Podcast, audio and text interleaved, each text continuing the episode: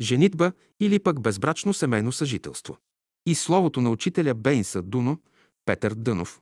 Книгата е съставена от тематично подбрани и подредени в логическа последователност извадки и словото на учителя Бейнса Дуно, Петър Дънов, живял и работил в България. Съставили Трендафила Бълдевска и Ангел Кермечиев. Предисловие. Ако ти не влезеш в големия огън, да опиташ неговата сила и да останеш невредим, ти няма да познаеш колко си силен. Ти трябва да влезеш между жените, да те опитат, да видиш можеш ли да устоиш на този огън. Те са божественият огън. И всяка жена трябва да влезе между мъжете, да опита техния огън. И като излезе оттам, да каже: аз съм минала през този огън, познавам го, тя трябва да разчита на себе си. Светът има няколко институти, които са божествени. Един от тях е бащата и майката – думът. Той е първият институт на земята. По-благородни и по-светло учреждение от дома няма. Ти живееш и най-първо помисли защо си дошъл на земята. Че аз като дойда и ако аз съм се оженил, като дойда вечерно време, ако съм женен, аз какво мога да направя? Най-първо ще попитам тази жена защо я взех. Като разреша този въпрос, ще попитам друго. И тази жена като я намери и като я взе, какви трябва да бъдат твоите отношения? Ще разреша този въпрос. Родят ми се деца. Ще питам тогава: защо ти са тия деца? Като разреша въпроса, защо ми са тия деца, ще питам как трябва да ги възпитавам и какви трябва да бъдат моите отношения. Той трябва да го разрешите. После ще задам въпроса: дали тя ме обича? Казвам: чакай, този въпрос е нейн, аз да се попитам дали аз я обичам. По кой начин аз ще позная дали я обичам? Ще кажа на моята възлюблена: я ми кажи най-горчивата дума, която ти имаш. Ще опитам любовта си. Като ми каже най-горчивата дума, ще видя, ако моята любов не мръдне, на място е любовта. Благодаря. Ако мръдне сърцето ми, ще кажа: не повтаряй тази дума, друг път не ми я казвай. Ами че в живота ние се опитваме постоянно докъде е любовта ни. Всичкият живот и страданията постоянно опитват от невидимия свят докъде сме дошли в любовта. Сами. Самотията е най-голямото нещастие, в което човек може да изпадне. Ако не обичаш никого, ти си сам. Човек ще мине и през омразата, когато не ще може да търпи никого. Той ще иска да остане сам в света, от никого не смущаван и обезпокояван. Значи, той иска да бъде сам в света, без никакви близки същества. Обаче, изпадне ли в това положение, тогава сам ще разбере ужаса на самотията. За да не изпадне в самотата на живота, човек трябва да търпи, а търпението се придобива при най-големите мъчноти, незгоди и горчивини. Всички страдания в света произлизат от това, че хората искат да живеят сами за себе си. Всякога злото се ражда от това желание да бъдем сами и да станем център на света. Има един закон, в който няма нито похвали, нито укори. Там можеш да бъдеш сам. Но понеже хората не искат да бъдат сами, искат да бъдат двама. Те напущат този закон и за това се явяват всички страдания. Ето защо трябва да бъдем доблестни, да изнесем без страх всички страдания. Ти сам си дошъл в света и сам трябва да живееш. А сам да живееш, какво значи? За Бога да живееш сам, значи за всички да живееш и всички в тебе да живеят. Това значи сам. Красотата на живота седи в това, когато онзи, който те обича, идва при теб и... Красотата на живота седи в това и да отидеш при онзи, когото обичаш. В това седи смисълът на живота. Другият до тебе. Докато живее само за себе си, човек се намира в ограничени условия на дейност. Когато живее за хората, условията му се обогатяват. Хората грешат по единствената причина, че искат да бъдат щастливи, без да взимат във внимание живота на другите. Каквото желаеш за себе си, прави същото и на другите. Всеки човек трябва да бъде полезен за другите, да приема и предава Божията любов. Излъчвате ли любов, хората ще почнат да ви търсят и да идват при вас. Ако можем да носим любовта и да я раздаваме, ние работим за Бога. Ако всички хора на земята работят и мислят едни за други, животът ще се подобри и хората ще се познаят, ще заживеят братски. Отношения. Днес всеки човек, мъж или жена, търси някой да го разбира, да улесни живота му. Животът е съвкупност от отношения. Той е сложна система, основана на закони и взаимоотношения. Под думата отношение ние имаме предвид само такива връзки, които повдигат човека. Връзки, които не го повдигат, наричаме забави. Те лесно се късат и развързват. Много случаи в живота показват, че хората са имали отношения помежду си още от далечното минало. Помни, така както мислиш, чувстваш и постъпваш. Това са отношения, създадени от началото на вечността. Всеки момент вие сте в период на опознаване, но отношенията помежду ви са от далечното начало на битието. Приемете ли тази философия в себе си, всички спорни въпроси се разрешават изведнъж. Отношенията на хората се менят. Първоначално отношенията на хората са били груби, сурови. Те са се били нагрубявали, хапели като животни. С развитието на културата и отношенията на хората стават по-меки и нежни.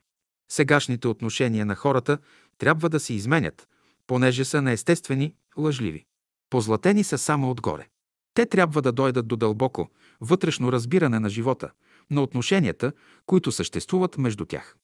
Ако двама души, които имат права мисъл, се съберат на едно място, те имат красиви, правилни отношения. Между тях не се пораждат никакви противоречия. Когато хората мислят право, всякакво различие между тях изчезва.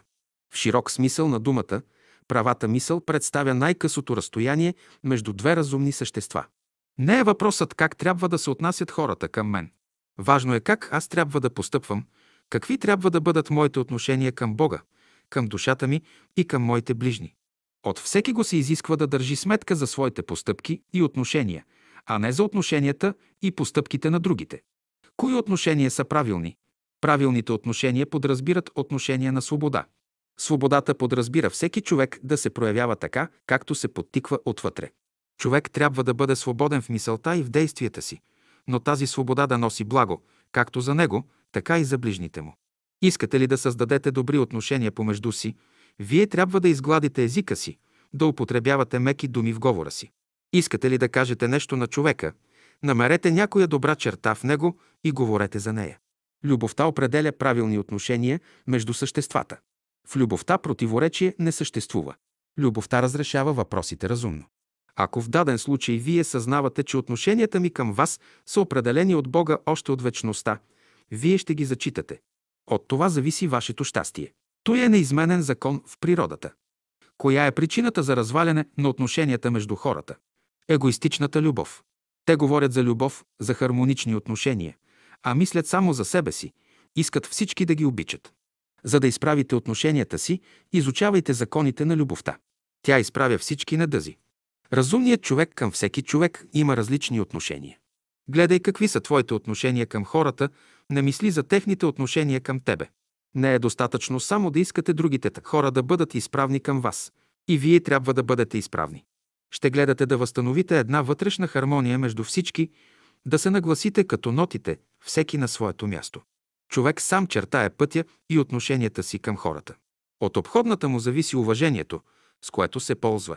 Каквито са твоите отношения към хората, такива ще бъдат и техните отношения към тебе. Къде е пътят на любовта? Дето са добрите отношения. Отношения на хармония и мелодия, на музика и песен. Искате ли да поставите здрава основа в отношенията си? Вие трябва правилно да преценявате онова, което Бог е вложил във всяка човешка душа. Близост. Мнозина говорят за близост между хората. Те трябва да разберат какво значи близост. Между хората може да съществува само идейна близост по законите на любовта, мъдростта и истината. Всяка близост, вън от тези три закона, създава най-големите противоречия и нещастия за хората. Когато хората се обичат, душите им трябва да бъдат близо, а телата им далеч. Ако мъж и жена не живеят добре, Бог ги разделя. Той взема на оня свят или мъжа, или жената. Щом се разделят, който от двамата остане на земята, започва да идеализира за миналия. Като са далеч един от друг, те се обичат и разбират. Близостта е духовно качество. Близост може да има между две разумни души, но не и между тела. Защо се женим? Някой казва, аз няма да се женя. Не, ще минеш през женитбата. Тя е врата за великия живот. Животът на съвременните хора е живот на последствия. Каквото са сели някога, това женат. За да разберат последствията, те трябва да знаят причините на нещата. Някой момък иска да се ожени за една мома, само за това, че я обичал. Обичта е последствие на някаква причина. Ако знаеше причината за обичта си към момата, той не би се оженил за нея. Щом се ожени, любовта му ще изчезне. И направи Бог човека по образ и подобие свое, мъжки и женски пол ги създаде, това е първата женитба, Първото съчетание, което Бог е направил още в райската градина. Днес хората трябва да си сътрудничат. Когато се говори за полов живот между мъже и жени, несексуален, ние имаме предвид сътрудничеството им. Това, което жената носи в своя ум, мъжът не го носи. И това, което мъжът носи в своя ум, жената не го носи. Това, което жената носи в своята дихателна система, мъжът не го носи. И това, което мъжът носи в своята дихателна система, жената не го носи. Това, което жената носи със своята симпатична нервна система, мъжът не го носи. И това, което мъжът носи със своята симпатична нервна система, жената не го носи. Това са разграниченията, които всички хора трябва да имат предвид. Младият иска да се жени. Защо? Вкъщи го ограничават. Той мисли, че като се ожени, ще стане самостоятелен. Щом напусне майка си, младият момък веднага започва да търси някоя млада майка. Защо? Не може да живее без майка. Младите момци търсят младата си майка, а младите моми търсят младите си бащи. За сега човек не е свободен. И като се жени, не е свободен, и като ражда, пак не е свободен. Щом се оженят, те ще изгубят свободата си. Ама срещнали се. Това нищо не значи. Като дойдат в близко съприкосновение, те се сблъскват. Щом се сблъскат, изгубват също свободата си. Днес лесно се казва, да ожени младите човек, трябва да се жени съзнателно, да стане проводник на Божественото за повдигане на човешкия род. А той, което хората наричат женитба, е особен род посвещение, но не от Бога, а от змията. Всеки минава не през едно посвещение, но през няколко. Човек трябва да мине най-малко през четири посвещения. Всяко посвещение има за цел да увеличи, да разшири знанията на човека. Какво представлява посвещението? Който не е минал през приятелство, свързано с интерес, през женитба, през бащинство и майчинство и най-после през смъртта, той не знае какво нещо е посвещението. Като минава през страданията и изпитанията на света, човек е минал вече през ред посвещение. Всички души, които са излезли първоначално от небитието и са влезли в битието, са били все двойки. Две души са били те и тези души сега се търсят. Всички стремежи на хората, дето се любят, дето се женят, дето деца раждат, подразбира това, че всеки търси своята душа. Женитба. Някои от вас са правили много репетиции за женене, но още не са се оженили. И тази хубава сега, още не сме се женили. Не сте се женили, ами че как? Под женитба аз разбирам през целия си живот да не отправиш един гневен поглед на онзи, за когото се ожениш. Това е женитба. То е приготовление за самата истина, за великата истина. От чисто божествено гледище женитбата е приготовление за великия живот. Сега ще се спра.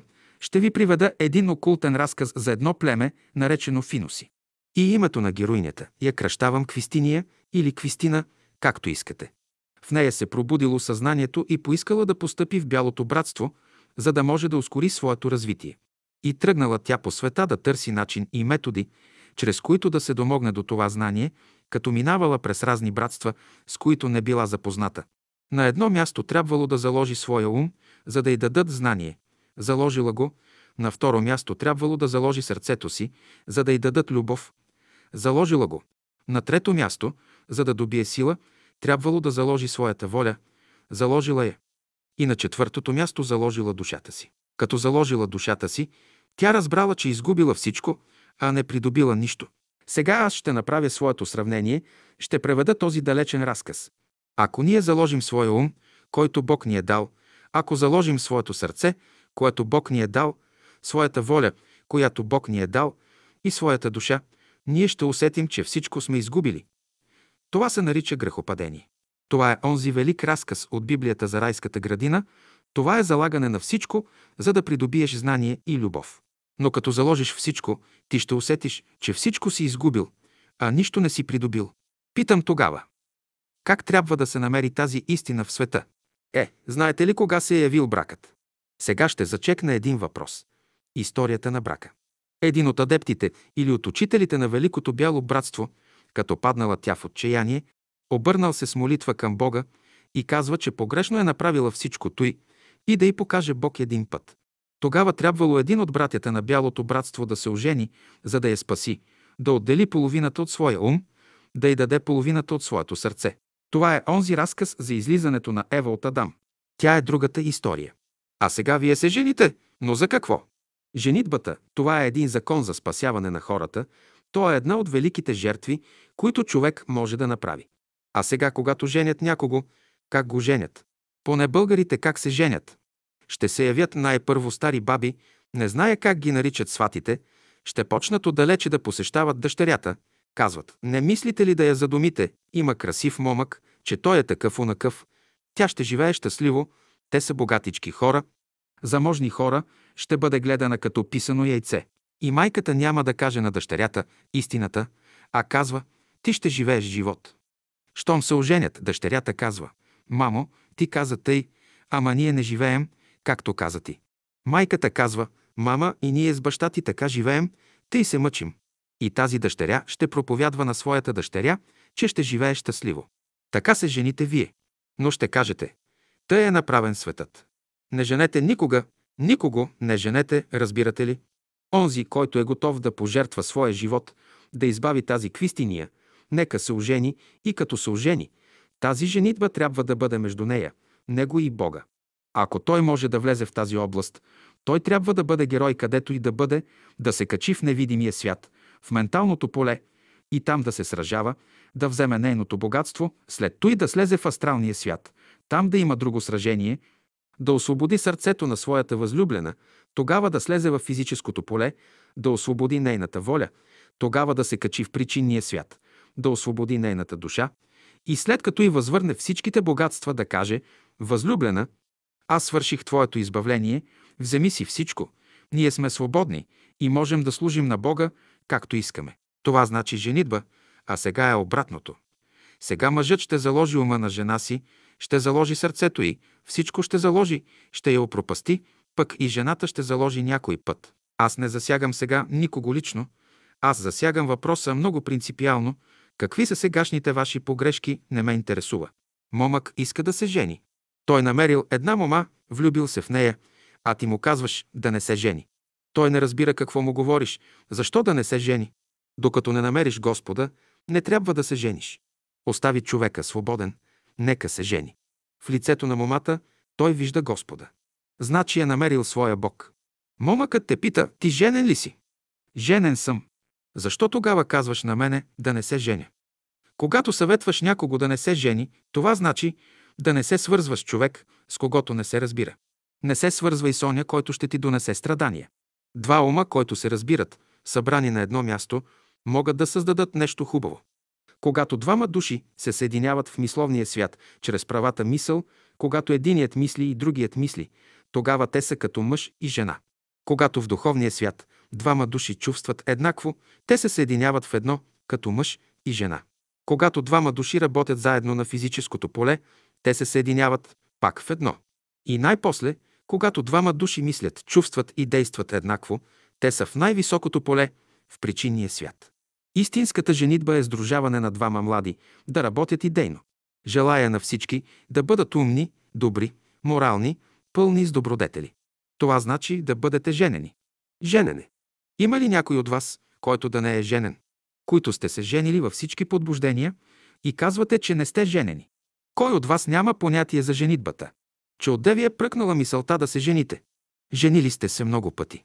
Ти казваш, искам да се женя пак, гледай като се ожениш, да се ожениш на свят, тъй иначе да се не разженваш. Женитбата в научен смисъл на думата съществува при това.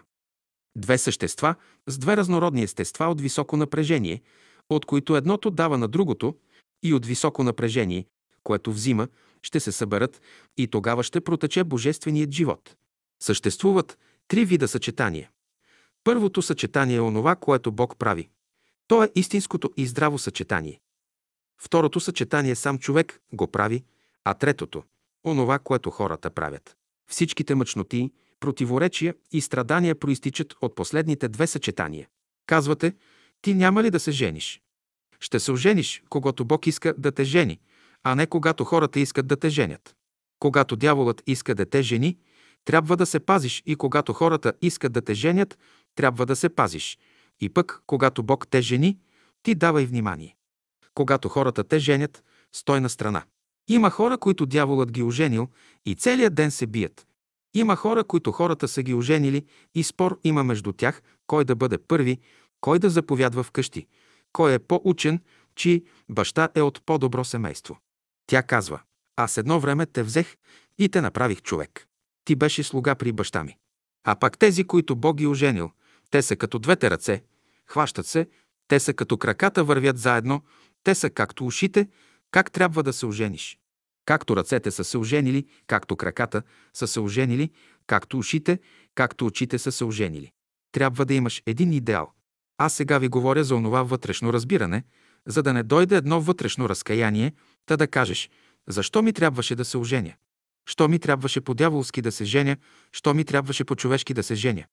А пак о Бог те ожени, ще кажеш: много добре стана, че се ожених. Три вида женитби има. Едни, които се извършват на небето, други – на земята и трети – в ада. Едни извършени от Бога, други от хората, а трети – от дявола. Всеки брак, установен от Бога, ще донесе любов, мир и радост в дома. Между мъжа и жената винаги ще има съгласие. Лоша дума няма да се чуе, те ще прекарат блажен живот. Всеки брак, установен от хората, има за цел тяхното усъвършенстване. Помежду им ще има търкане, докато се изгладят, защото два остри камъка брашно не мелят. Тази женитба не е Божие творение, а човешко. Според ума на човека ще бъде и работата му. Когато Господ създава нещо, като всемъдър, Той всичко добре нарежда. Когато хората нареждат нещо, те ще го наредят така, че все ще има търкане между тях, което е необходимо за самоусъвършенстване, за изглаждане на характерите им. Когато пък дяволът жени хората, тогава вкъщи има раздор, разврат, всичко най-лошо. Някой момък не иска да се жени, но близките му го залъгват по някакъв начин и го заставят да се ожени. След това той съжалява, че се е поддал на чужди съвети. Никой не се жени по свобода. Или майка му ще го жени, или баща му, или приятелите му, или обществото. Много моми и момци са станали нещастни по единствената причина, че родителите им са се противопоставяли на техния избор. Оставете всеки сам да си избере мома или момък, който да отговаря на сърцето му. Ако направят някаква погрешка, те ще страдат и сами ще изправят погрешката си, поне от любов. И ние, умните хора, които сме свършили университет, не сме научили този основен закон, че не сме ние, които решаваме въпросите, а казваме на синовете си и дъщерите си: ти така ще направиш, иначе ще направиш. Защо грешат майките? Една майка, която е родила син и дъщеря, трябва на две неща да ги научи: да каже на дъщеря си: дъще, аз се ожених за баща ти заради тебе, но ти ще любиш Бога. Няма да жертваш живота си за никого други го, освен за Бога. Ако не искаш да постъпиш тъй, аз нямам нищо общо с тебе. После ще извика сина си и ще му каже: синко, аз те родих, но ти няма да бъдеш вагабонд, да се продаваш. Трябва да обичаш Бога. А сега как постъпват? Израсне дъщерята и майката казва: ха да те нагласим добре, да можеш да се харесаш, че да те наредим добре в живота. И започват да канят момците. Дойде един, майката казва: аз не харесвам този. Като че тя ще се жени. Момата казва: аз пък искам него. Бащата иска друг. И най-после момъкът казва: те не ме искат, но и аз тях не искам. След това и майката урежда работата със сина си. Той дига шум, тази иска, онази не иска. Един ден и снахата казва: баща ти, майка ти не ме искаха, но сега пък и аз не ги искам. И тъй уредиха работите. Във всяка една къща днес тъй се уреждат работите. И после хората питат: защо Господ е наредил така? Е съдба, тъй решил Господ. Не е съдба това. Ти трябва да се научиш, като носиш той дете в утробата си, да му кажеш: на Бога ще служиш. А сега служим на кого? Служим на църквата, на държавата, а на когото трябва да служим, не служим. Аз казвам: най-първо трябва да служим на Бога, на любовта. Вие казвате: нашият учител казва, че не трябва да се женим. Ако ще продаваш ума на твоята жена, сърцето, волята, душата й, не се жени, кракът ти да не стъпи в нейната къща. И ако ти като жена ще постъпиш така, не се жени. Но ако ти като герой или героиня идеш да я освободиш, ожени се за нея, ожени се без сватове, без попове, без ничия друга сила, освен само едната божествена сила, божествена любов, която те прониква. Той трябва да бъде новото схващане за брака. Бог е предвидил отначало съдбата на човека. За всяка душа Той е определил другар или другарка, да живеят в радост и веселие. Чакай времето да срещнеш своята другарка. Кога ще дойде тази душа?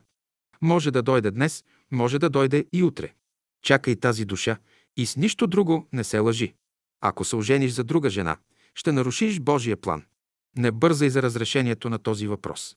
Като срещнеш определената за тебе душа, пред тебе ще се открие нов свят. Кога да се женим? Казвате, ти няма ли да се жениш? Ще се ожениш, когато Бог иска да те жени. Ако се жените, на време да се жените. Бог не одобрява преждевременна женитба. Някой жена може да каже, аз трябва да стана майка. Че много голям чин искаш, че отде на къде? Че много голям чин искаш, майка искаш да станеш. Той иска баща да стане. Всички сте амбициозни. Казвате, я оженете вашата мома, аз читам тези бащи и майки за много глупави. Дъщерята няма още осемнадесет години и казват, да я оженим, да стане майка, момъкът няма още двадесет години и казват, да го оженим, да стане баща, той иска като Бога да твори, баща да стане. Казват, роди му се дете, то е едно недоносче. Какво ще роди една мома на петнадесет-шестнадесет години? Един глупак. Един ученик на Бялото братство няма право да се жени, докато не навърши тридесет и три или поне тридесет години. Момата трябва да бъде на двадесет и осем години. Ако живеете по закона на Бога, няма защо да се жените. Ако сте вън от неговите закони, женете се, колкото пъти искате. Избор преди брака. Не правете избор. Когато решите да се жените, не се колебайте между трима, четирима кого да изберете. Докато се колебаете, не се женете. Щом се спрете на едного и не правите избор, оженете се. Слънцето е едно, няма защо да чакате да се явят няколко слънца. Мома иска да се жени. Избира един момък, гледа го красив, приличен човек. Пита, може ли да ме храни? Да може, той получава четиристотин-петстотин лева месечно. Какво е свършил? Еди какво си?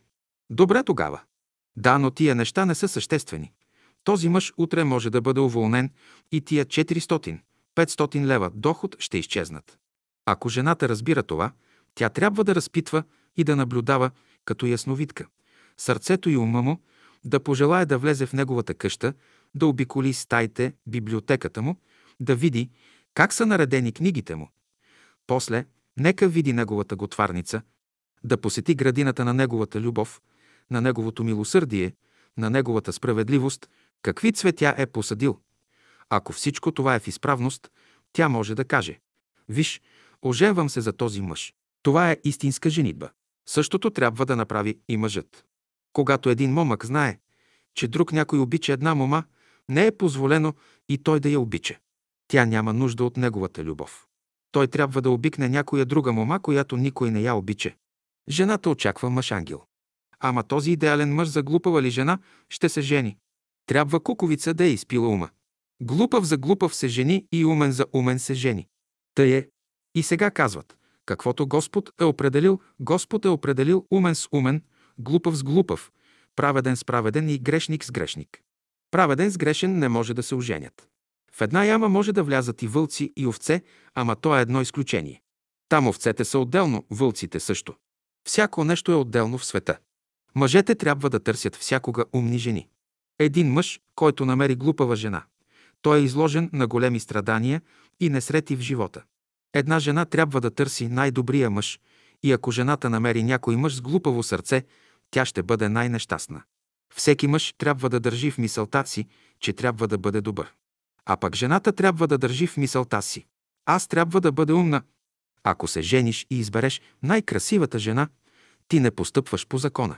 Ти не се жениш за нея, защото я обичаш, а за красотата й. Това не е морал. Ти ще избереш не най-красивата, но най-скромната. Хората в света не се женят както трябва. Ако имаш сто моми за избор, ти ще избереш най-скромната, а не най-красивата. Ти си пред Бога и твоята женитба пред Бога е благословена, приета е горе на небето. Избереш ли най-скромната, най-незавидната, от небето казват: в този човек има морал. Някоя мома иска да се жени. Първо тя трябва да се запита: щом искам да се женя, ще постигна ли това, което търся? Ако с женитбата си може да постигне това, което търси, нека се ожени, ако не може да го постигне, по-добре да не се жени. Като се жените, си задайте въпроса: жената, която избирам за другарка в живота си, ще помрачи ли моето слънце или няма да го помрачи? Ако го помрачи, Дръжте я настрани, ако не го помрачи, оженете се за нея. Вървите през една гора. Срещате двама млади, мома и момък, които се разговарят. Момата говори и от време на време дига ръката си нагоре, хване едно клонче от някое дърво, откърши го и отмине нататък. Това показва, че един ден тази мома по същия начин ще откърши нещо от момъка, с когото днес така хубаво се разговаря. Ще откърши нещо от него и ще продължи пътя си. Какво трябва да направи този момък? Като гледа как безгрижно момата чупи клончетата на дърветата, момъка трябва да каже: „С Богом! Аз заминавам. Отивам в странство и след десет години ще се върна. Тогава ще се срещнем и поговорим. Ти никога няма да се жениш за жена, която прави престъпление. Ти никога няма да се жениш за жена, която прави грехове. От такава жена далеч ще бъдеш.“ Друг е въпросът, ако жената прави погрешки. За жената, която прави погрешки, можеш да се жертваш, но за жена, която прави грехове, никога. Ако искаш да имаш една другарка, ожени се за жена, която и погрешки да не прави. И за жената е същото. И жената трябва да се ожени за един мъж, който и погрешки да не прави. Само така тя може да бъде щастлива. Ако пък искаш да направиш една жертва, можеш да се ожениш за мъж, който прави погрешки. При това положение човек е свободен, но после да не съжалява. Той трябва да мисли, че това е направено тъй, както Бог постъпва с нас. Той се жертва за нас. Един млад господин отишъл при един евангелски проповедник и започнал да плаче и нарежда: „Голяма е скръбта ми. Обичам една мома, искам да се оженя за нея. Ако не я взема, ще се самоубия, не мога да живея без нея.“ Не минало много време. Той пак посетил проповедника и му казал: „Благодаря на Бога, че не изпълни желанието ми. Бях на една вечеринка и видях, че моята възлюбена игра през цялата нощ с един млад офицер, без да обърне най-малко внимание на мен. Не искам такава мома.“ Мъже и жени, които ще се женят, не трябва да имат еднакъв темперамент, еднакъв мозък, пръстите и носовете им не трябва да бъдат еднакви. Ако днес мъжът и жената не живеят добре, причината за това се крие във факта, че мъжът се жени за жена, която е повече мъж, отколкото жена, и жената се жени за мъж, който е повече жена, отколкото мъж. Това е едно голямо нещастие за съвременното човечество. Когато търси момата, всъщност момъкът търси майка си. Когато момъкът намери майка си в момата, животът и отношенията им вървят правилно. Аз ще ви дам съвет на дъщерите, които искат да се женят. Ако ме слушат, следния съвет им давам. За този съвет знаете колко бихте дали, но аз ще го дам без пари. Ако един син има майка, която обича, синът всякога трябва да се ожени за една мома, която прилича на майката. Дъщерята да се ожени за един момък, който прилича на баща й. Когато тя се жени за момък, който не прилича на баща й, всякога ще има противоречие в живота, ще има разногласие. Когато се жени за момък, който прилича на баща й, ще има обединение. Една мома, като се жени, трябва да разбира закона, да се жени по закона на любовта. Отиват ли сватове пред нея, убеждават ли я, пред мене въпросът е предрешен. Онази мома, която ще се жени, тя трябва да познава своя възлюбен, да прочете надписа му и нищо повече. Остане ли други да те женят, въпросът е свършен. Съвети. И ние, умните хора, които сме свършили университет, не сме научили този основен закон, че не сме ние, които решаваме въпросите, а казваме на синовете си и дъщерите си: „Ти така ще направиш, иначе ще направиш.“ Защо грешат майките? Една майка, която е родила син и дъщеря, трябва на две неща да ги научи, да каже на дъщеря си: „Дъще, аз се ожених за баща ти заради тебе, но ти ще любиш Бога. Няма да жертваш живота си за никого другиго, освен за Бога. Ако не искаш да постъпиш тъй, аз нямам нищо общо с тебе.“ После ще извика сина си и ще му каже: „Синко, аз те родих, но ти няма да бъдеш вагабонд, да се продаваш. Трябва да обичаш Бога.“ А сега как постъпват? Израсне дъщерята и майката казва: „Ха, да те нагласим добре, да можеш да се харесаш, че да те наредим добре в живота.“ И започват да канят момците. Дойде един, майката казва: „Аз не харесвам този“, като че тя ще се жени. Момата казва: „Аз пък искам него“. Бащата иска друг. И най-после момъкът казва: „Те не ме искат, но и аз тях не искам“. След това и майката урежда работата със сина си. Той дига шум, тази иска, онази не иска. Един ден и снахата казва: „Баща ти, майка ти не ме искаха, но сега пък и аз не ги искам. И тъй уредиха работите. Във всяка една къща днес тъй се уреждат работите. Когато оженваме една мома за един момък, това не е ли заблуждение? Вие им казвате, ще се ожените, ще бъдете щастливи. Хубаво, щастливи стават ли? Не! Те ще народят синове и дъщери, но като не разбират закона, ще народят идиоти, престъпница. Какво казва майката? Слушай, дъще, ти не трябва да бъдеш толкова глупава. Ти ще трябва да се ожениш за онзи граф. Той е богат, има къщи, ти ще живееш като графиня. Христос казва, слушай, тук има един много беден овчар, за него ще се ожениш. Майката казва, ти луда ли си? Щом се поколебаеш, въпросът се свършва. Христос казва, за този овчар ще се ожениш. Той е беден, но много добър. Мнението на Христа и мнението на майката се различават. Христос казва, ако питаш мене, за бедния овчар ще се ожениш. Дойдат братята и сестрите и казват, ти си била много глупава. Разказват, а тя, нашата сестра, не е с ума си. С ума си ли не е? Ами ако още тази вечер Господ изтегли душите ви и отидете на небето, как мислите, във вашите стаички ще има ли нещо скрито? Там ще се разрешава този въпрос. Да се ожените или не, а не тук на земята. Не се разрешават тук нещата, но горе, горе. Не, трябва да знаем, че има един Бог над нас, който не е само вън. Той е и вътре в нас, и вън от нас. Той регулира целия ни живот. И не само Той е над нас, но ние сме заобиколени от множество други разумни същества, които упражняват влияние върху нас. Различни служби се дават на ангелите. Някои устройват женитбите, като правят ред изчисления, изучават характера на хората, кой за кого може да се ожени, колко и какви деца ще има и така нататък. Като знаете това, вие можете да изпратите молбата си до един от ангелите, които се занимават с женитбите на хората, и да го помолите да ви отговори, трябва ли да се жените или не. Понеже този ангел ви познава от хиляди години, веднага ще ви направи хороскоп и ще каже, че в сегашния ви живот нямате благоприятни условия за женитба. Сега трябва да приготвяте добри условия за бъдещия си живот. Ако не го послушате и се ожените, нещастията ще ви следват едно подир друго. Жена ви ще се разболее и ще умре, децата ви ще боледуват, вие ще боледувате и така нататък.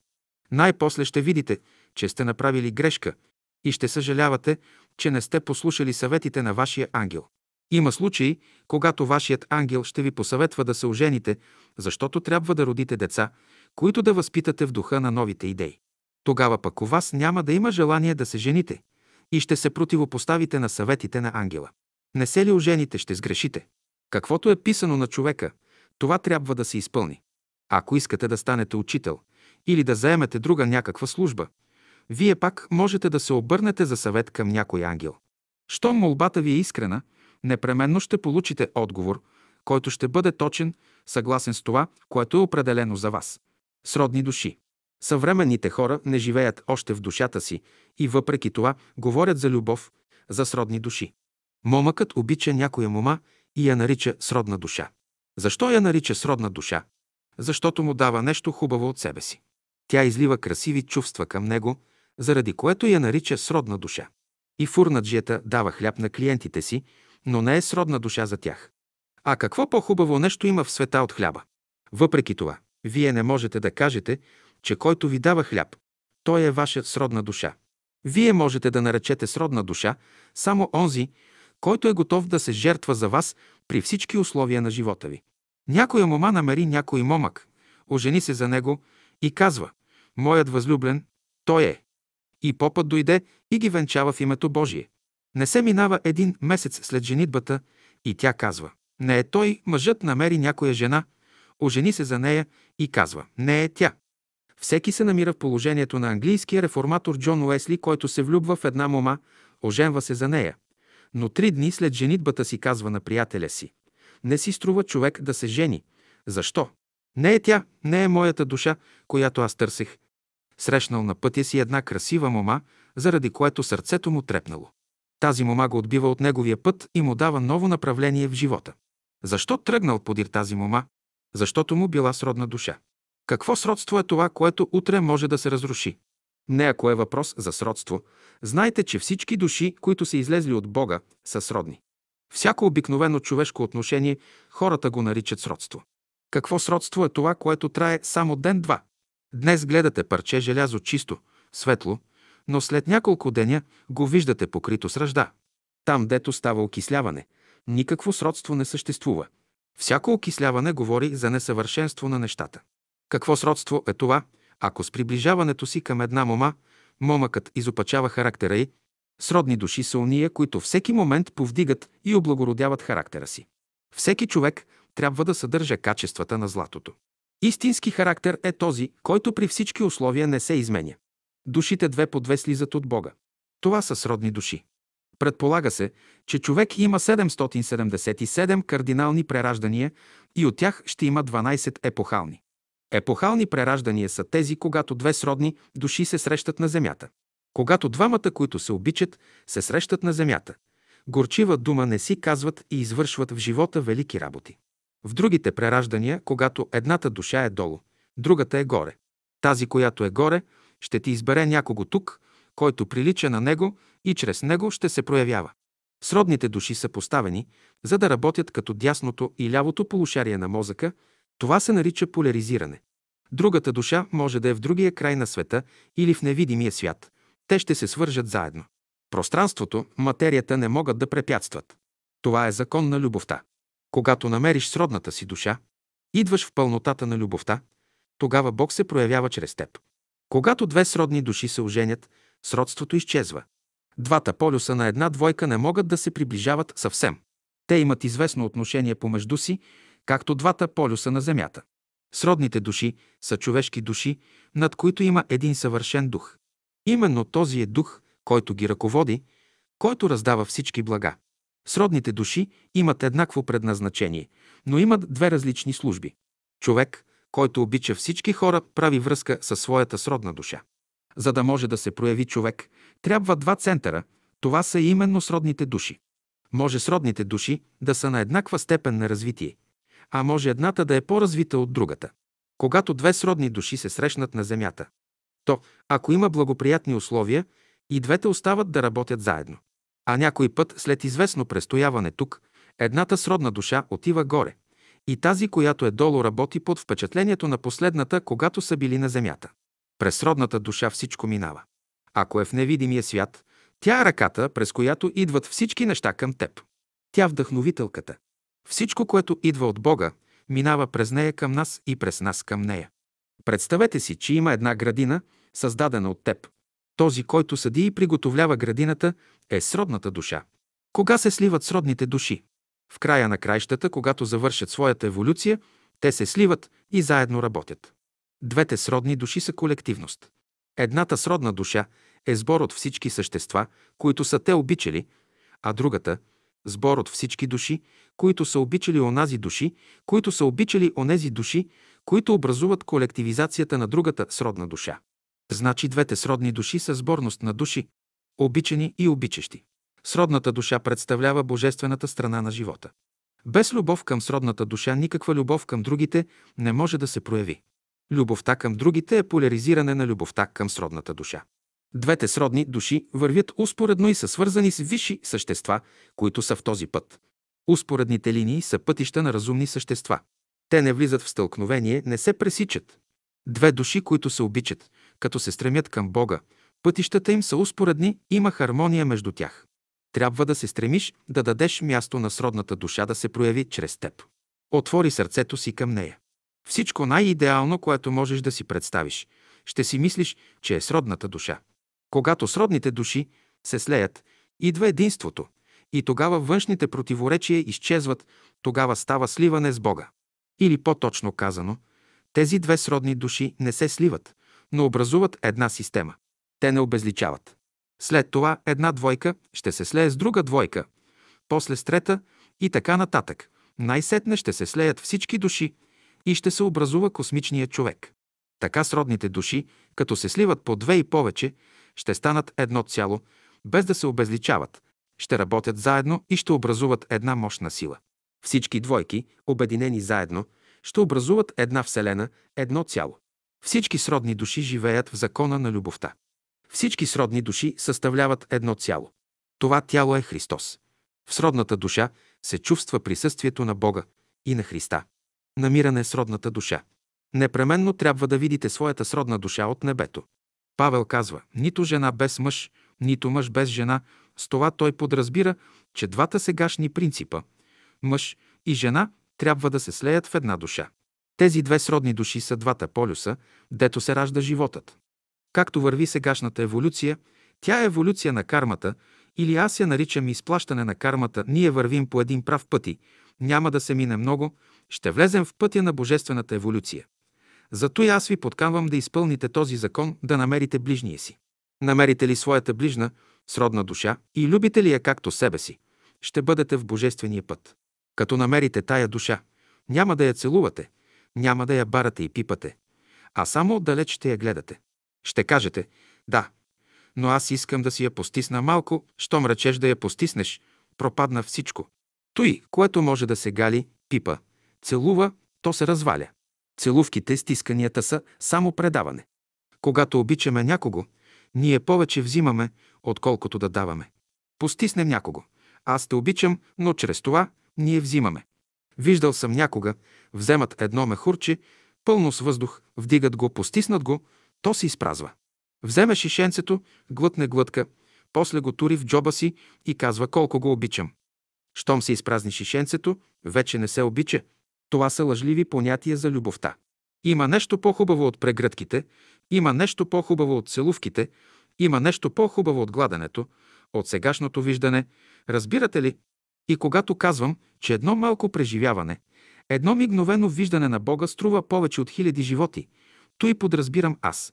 И когато видиш и познаеш тази душа, за която Христос казва да я познаеш и да я възлюбиш, ти ще почувстваш в себе си голяма сила, не само в тялото си, но ще почувстваш такава сила, каквато никога не си чувствал. Ще изпиташ такова едно проясняване на ума, че изведнъж ще започнеш да виждаш много далеч оттатък Млечния път. Да видиш Бога, това е много нещо. Само когато намериш душа, сродна на твоята, която да съставлява противоположния полюс на твоя живот, само тогава ще има растене и ще започне истинската еволюция. В тези два полюса започва да действа божествения принцип и да се проявява Бог. Само когато придобиеш истинското знание, само тогава ще намериш другия полюс на своя живот или пътя за своето възлизане. Всичката тайна седи в това да намериш своята възлюблена, сродна душа. Не я ли намериш? Никой учител няма да те вземе да ти показва своето дълбоко, тайно знание, да ти покаже пътя на твоето възлизане. Като намериш тази сродна душа, ще тръгнеш напред. Първо ще намерите методи в своето съзнание, подсъзнание, самосъзнание и свръхсъзнание. И само като приложите тези методи в живота си, ще намерите своята сродна душа. И като я намерите, двамата мълком, тихо ще започнете да работите и няма да правите голям шум в света. Подсъзнанието. Това е душата, съзнанието. Това е сърцето, самосъзнанието. Това е умът, свръхсъзнанието. Това е човешкият дух. Всеки от вас ще намери своята сродна душа. И като дойде при мене, ще кажа: радвам се, че Бог е влязал във вас. И ще влезете с радост в Божия храм. И само тогава можете да словословите Бога. Как ще го словословим? Само чрез закона на тази велика любов, която може да прозре във вашите души. Проверка преди брака. И мъжът, и жената трябва много добре да се познават. Ако познавате мъжа си, само тогава ще намерите любовта му. Не се ли познавате, не се женете. Вие трябва да познавате ценното, което Бог е вложил във всяка душа, и заради него да му отдадете нужното място в себе си. Ако и той познава ценното във вашата душа, между вас ще се създадат правилни отношения. Учителю, намерих една добра сестра, истинска последователка на Христа. Искам да се оженя за нея. Какъв съвет ще ми дадеш? Ще те посъветвам да не бързаш, докато не се опознаете. Тя е добра християнка, с Христа може да живее добре, защото Христос знае да се обхожда с нея, а ти не знаеш. За Христа тя е добра, но не и за тебе. Американците, когато ще встъпват в брак, те не пращат сватове, които да им уреждат работата, а пращат младите при някой френолог, за да ги изследва и да се произнесе, могат ли те да живеят и да встъпят в брак.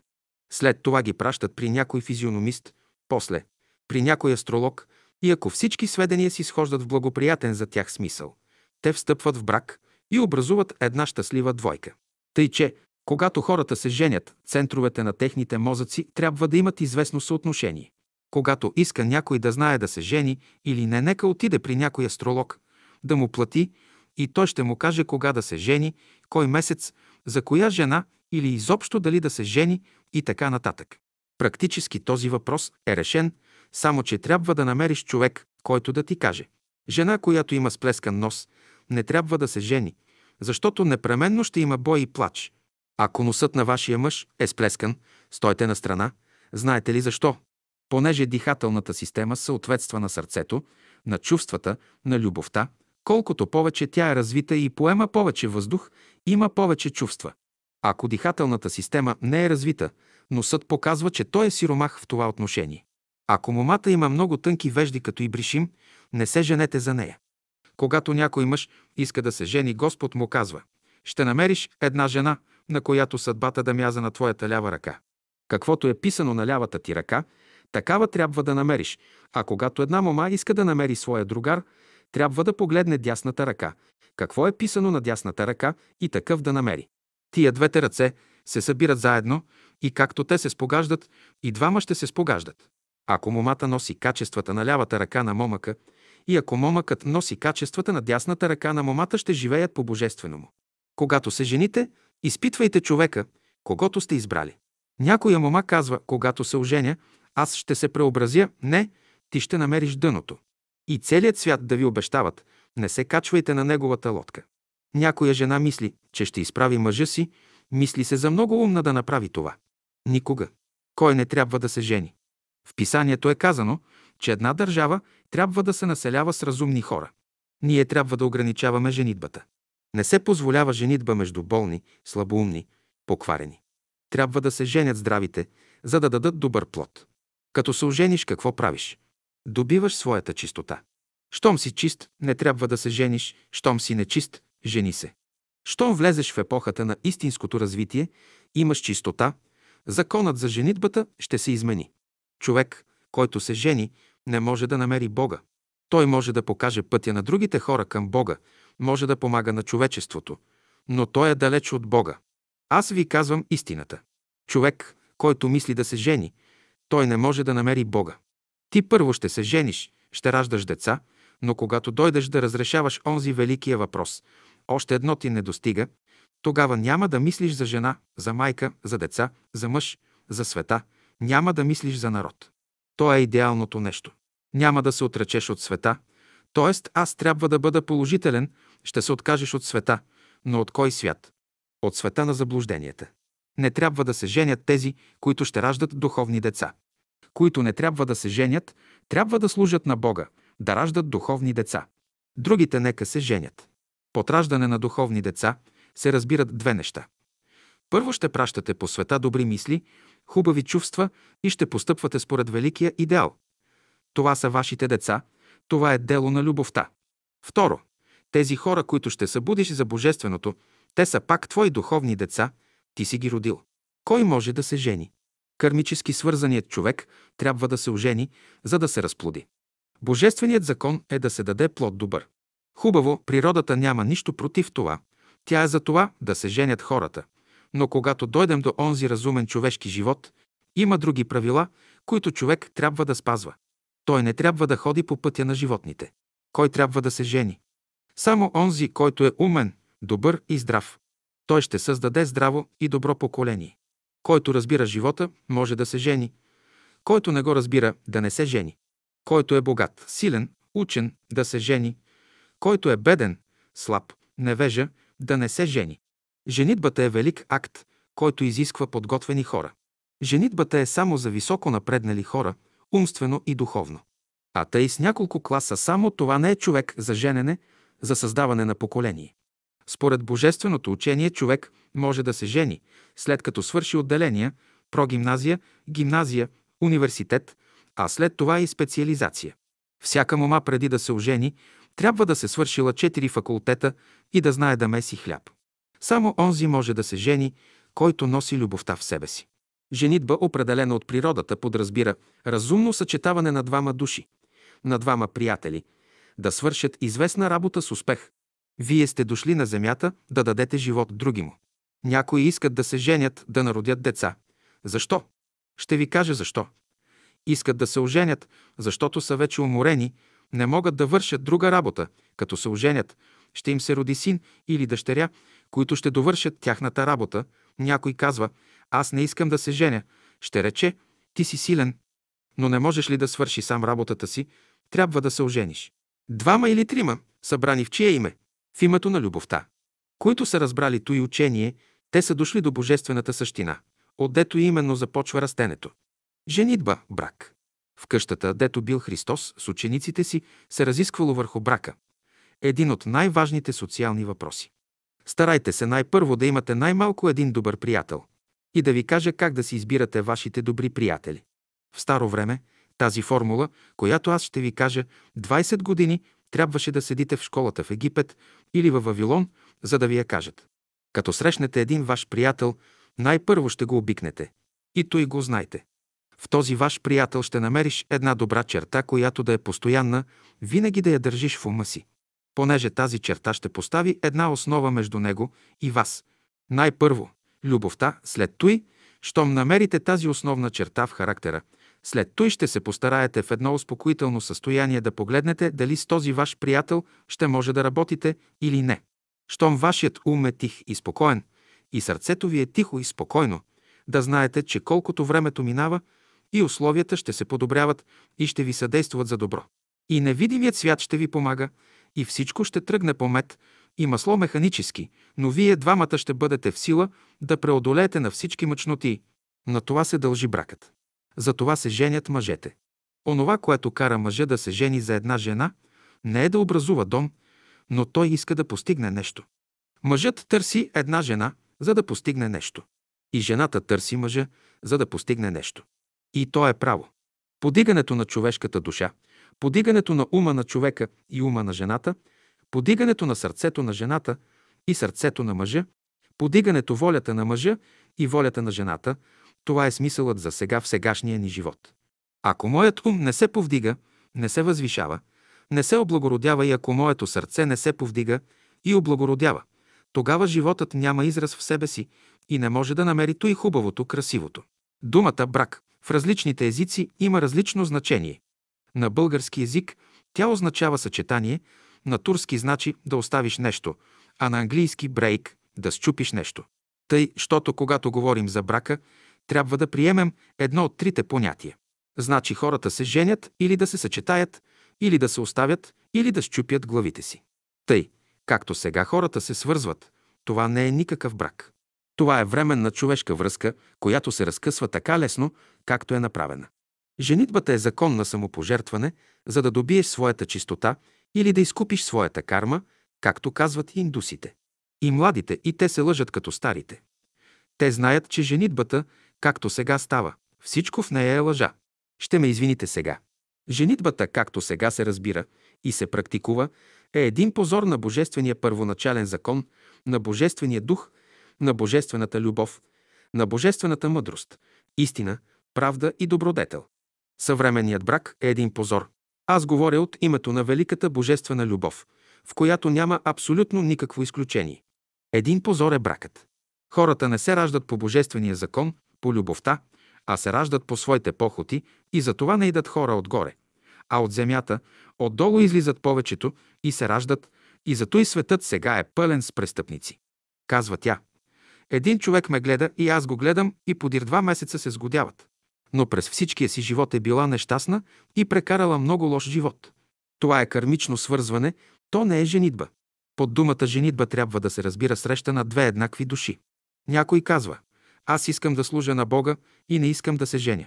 Казвам, ако решиш този въпрос без Бога, ти ще бъдеш нещастен човек. Ако пък се жениш без Бога, ти ще бъдеш два пъти по-нещастен.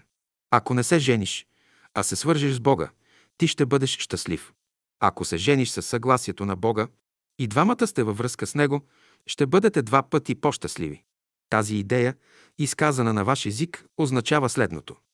Всяка работа, всяка замислена идея, в която участва Божественото начало, тя е чиста, света, възвишена. Само тогава човек може да бъде доволен. Каква е целта на групирането? Защо две души се групират да живеят заедно? Те стават два полюса, през които Божественият живот се проявява. Когато някой казва, че не иска да се жени Това подразбира, че областта, в която той се движи, е нечиста.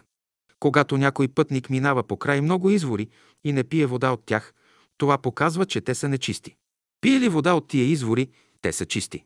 Питам, като отидете на небето, ще се жените ли? Няма. Значи женитбата е страничен въпрос. Ако става въпрос за женитба, първата идея, която трябва да се има предвид, е човек да се жени за чистотата. Това е истинска женитба. Който не се е женил за чистотата, той е вдовец. Лошото не е в женитбата, но в скритите потайни желания. Моисей беше светия, но въпреки това – женен. Авраам и Яков също бяха свети хора, но женени. Не може да се определи дали женения или нежененият ще влезе в рая. Това се определя от живота на човека, който прилага любовта, разумността, истината и доброто, независимо от това дали е женен или неженен, той е в рая. Който не прилага тези добродетели, той е в ада. Добрият живот определя мястото на човека, а не положението му на женен или неженен. Много неженени са в ада и много женени в рая. Под понятието «женитба» ние разбираме идеални отношения между разумни същества. Ако две реки се съединят и образуват по-голяма река, това показва, че отношенията между тях са разумни. Това ли става с хората, които се женят? Сливат ли се мъжът и жената? Образуват ли един човек по-голям, по-пълноводен, с повече живот? Ако това не става, хората имат механическо разбиране за женитбата. Женитбата е една висока работа, която човек трябва да извърши безпогрешно. Не е шега работа да заемеш мястото на баща и майка и да създадеш хора около себе си, да заемеш мястото на Бога, който създава. Това е една велика работа. Друго не ти останало, че ще ставаш майка или баща. Знай, че работата, която предприемаш, е свещена. Ти трябва да я изпълниш с всичкия си ум, с всичката си душа, с всичкото си сърце и с всичката си воля. Благодари на Бога, че те е поставил на това почетно място. Три вида женитби има. Едни, които се извършват на небето, други – на земята и трети – в ада. Едни извършени от Бога, други от хората, а трети от дявола. Всеки брак, установен от Бога, ще донесе любов, мир и радост в дома. Между мъжа и жената винаги ще има съгласие.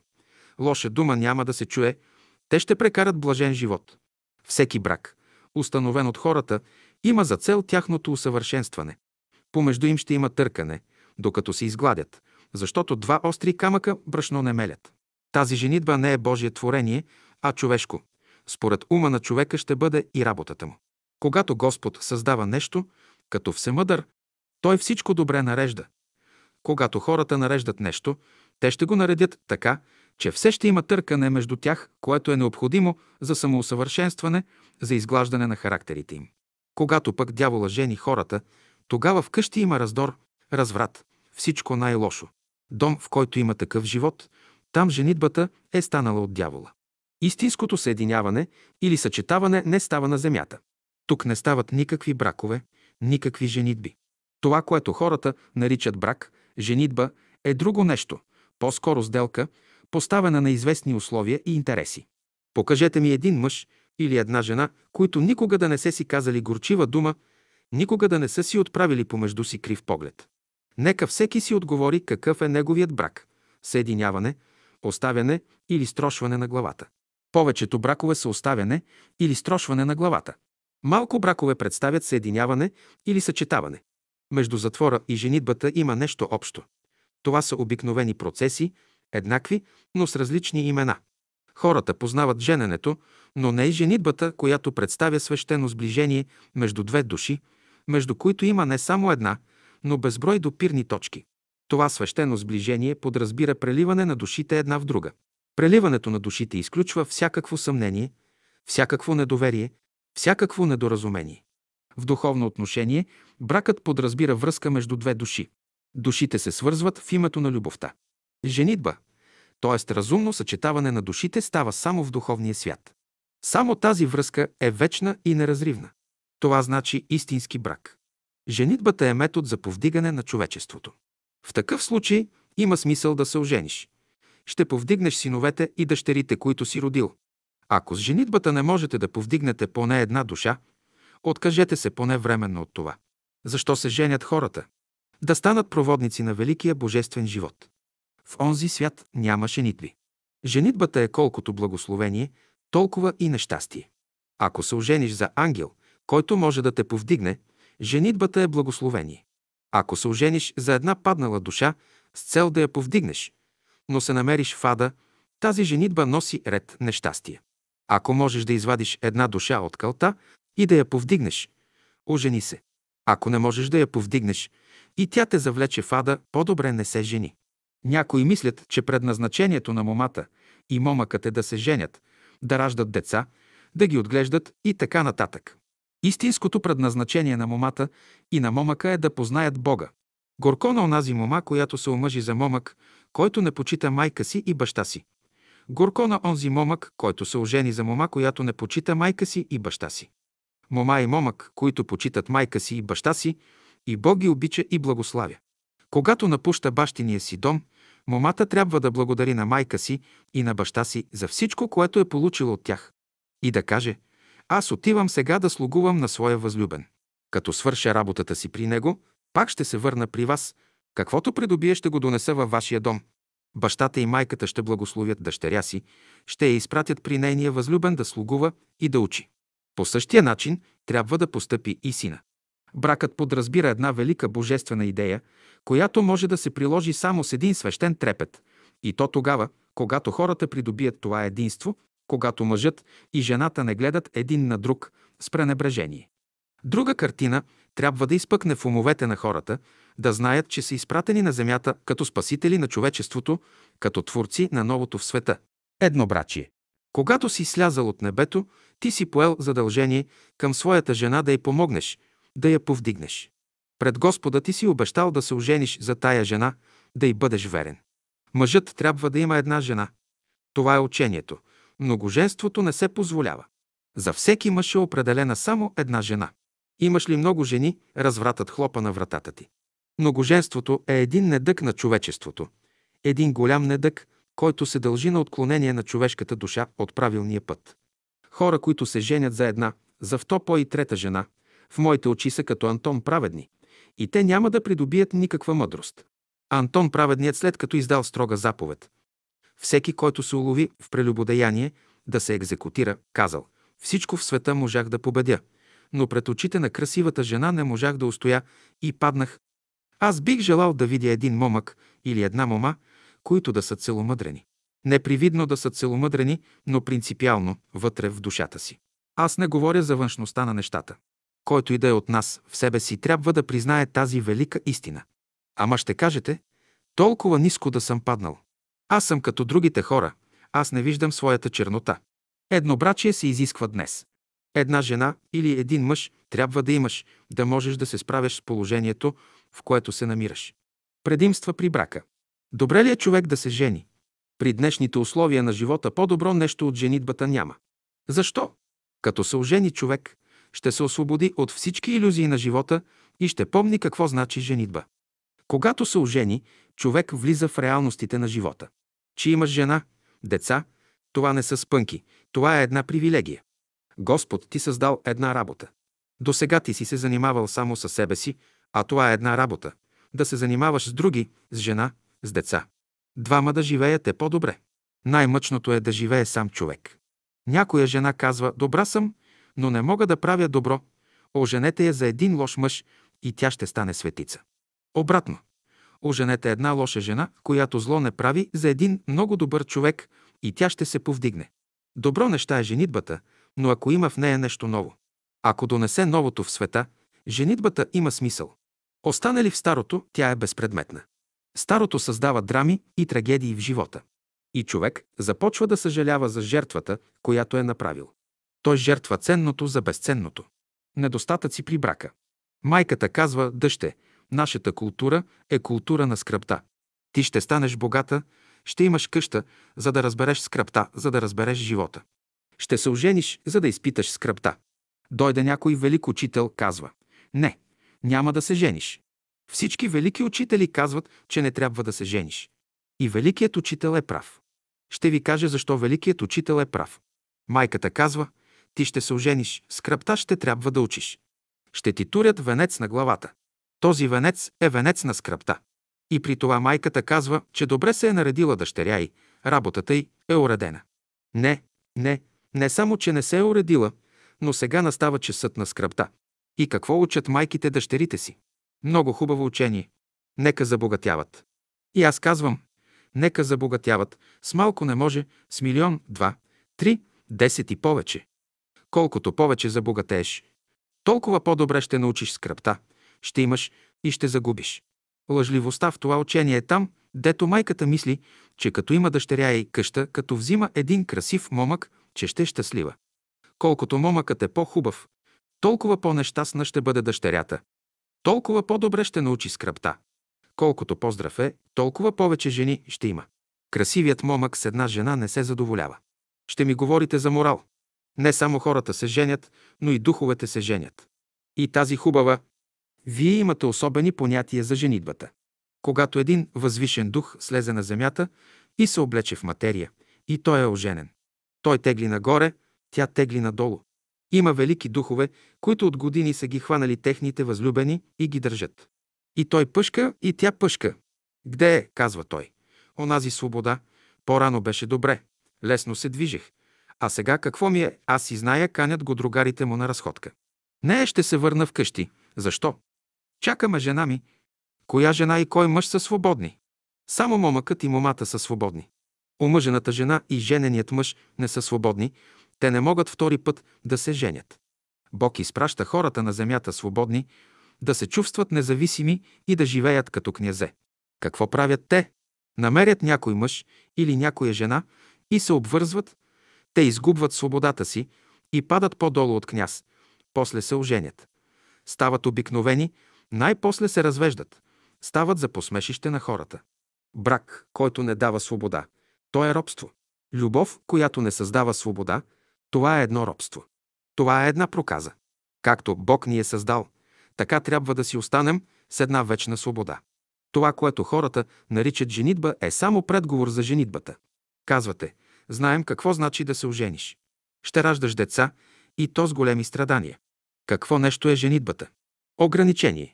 Като се ожените за някого, вие трябва да му слугувате. Има ли нещо лошо в женитбата? Нищо лошо няма в женитбата, но който се ожени, трябва да напусне рая. Бащиният дом е раят за момата. Същото се отнася и за сина. Женитбата е фалшив надпис. Като се жени човек, дават му табела, на която е написано, че влиза вече в Божествения свят, да учи. Вярно е, че човек учи в женитбата, но не е вярно, че влиза в Божествения свят. Какви по-добри уроци може да получи жената от мъжа и мъжът от жената? Какви по-добри уроци могат да получат родителите от децата? Младият, който иска да се жени, за да бъде щастлив, се заблуждава. Той ще бъде толкова щастлив, колкото и английският реформатор Йоан Веслей. Оженил се за една добра християнка, която на другия ден още му казала: сега вече аз заповядвам. Няма да се срещаш с сестри, да им проповядваш. Тук аз съм сестра, мене ще слушаш. На третия ден след женитбата си, той казал на своите приятели: не струва човек да се жени. Той си казвал, наистина не трябва човек да се жени за сестра, която има предвид само себе си и своето щастие. Мъжът е слънцето, а жената – земята. Ето защо, когато момъкът казва, че обича една мома и желая да се ожени за нея, той се заблуждава. Може ли слънцето да се ожени за земята? Може ли то да я прегърни и целуне? Истинската женитба подразбира изливане на чувства, но отдалеч, както се разговарят слънцето и земята. Между хората не е така. Мъжът иска жена му да бъде постоянно около него, да знае какво прави, с кого се среща и така нататък. Какъвто е мъжът, такава е и жената. И жената иска от мъжа същото, каквото той от нея. Това са неестествени, неправилни отношения между хората. Мъж и жена се оженят, но след две-три години жената го изтощи, разсипва, уморява го и втори път се оженва. Уморява и втори мъж, оженва се трети път, но и с него става същото. Случва се и обратно. Мъж не може да живее с жена. В него първият принцип, разрушителният, е надделял и като вземе жена, ще я умори. За такъв мъж и за такава жена, вторият принцип, градивният, трябва да е толкова силен, че да се уравновеси с първия. Кажете си, че вашият мъж е благороден, пълен с любов, с мъдрост, истина, нежен, великодушен, герой, винаги готов да се жертва за вас, а че той, който ви бие два-три пъти на ден, той е привиден мъж, той не е истинския ваш мъж. Някой казва: аман от моята жена, Тя не ти е жена, тя ти е слугиня. Твоята жена е благородна, от царско произхождение. Нейната душа е пълна с любов, готова да се жертва за теб. Тази, която те изнудва, тя не ти е жена, тя те лъже. Не обръщайте внимание, че вашият мъж или вашата жена са лоши. Те са съсредоточили ума си надолу, а не към Бога, а трябва да го съсредоточат към Него, към виделината. Той е, който ще ви изведе към виделината. Дом, семейство. Една от най-силните думи в български език е ум. Тя произлиза от древната дума ом. Всичко най-хубаво в природата е турано в ом. Думата дом има този слог. Това е свещен слог. Ом е това, което съдържа всичко, ум е светлина. Думата дом има няколко смисъла. Някой път има физически смисъл, а някой път – духовен. Под думата дом всякога разбираме нещо идейно. На земята най-възвишеното, най-идейното – това е думът. Следователно, думът, то и възвишеното, трябва да бъде съграден разумно на земята. Основата на дома е майката и бащата, стените на този дом са децата, а покривът, керамидите и другите неща са всички ваши приятели, които ви се чувстват. За да се съгради домът, човек трябва да вярва в разумното в света. Семейството е нещо божествено, а не както е сега. То е един божествен институт, основан на любов и мъдрост, а децата ще внасят истината. И тогава ще имаме законност, правда и истина. Едно идеално общество. Внесат ли ги, тогава Бог е в този дом, ще имаме един дом според новото учение и ще дадем един пример на света. Как трябва да се живее? Тогава ще имаме светлина в дома и тогава едно верою ще има. Верою на любовта, верою на мъдростта и на истината и всички ще живеем по това верою. И ще бъдем братя и сестри в Господа. Не да ме послушате, а прилагайте, прилагайте. Дом не може да се създаде, ако няма един от членовете да дава от любовта си на другите, които възприемат, да оценяват тази любов. Няма по-велико щастие за един дом, ако мъжът пребъдва в заповедите на Бога и в неговата любов, а жената – в заповедите на своя мъж. Защо се разстройват семействата? Защото нито мъжът, нито жената изпълняват обещанията си.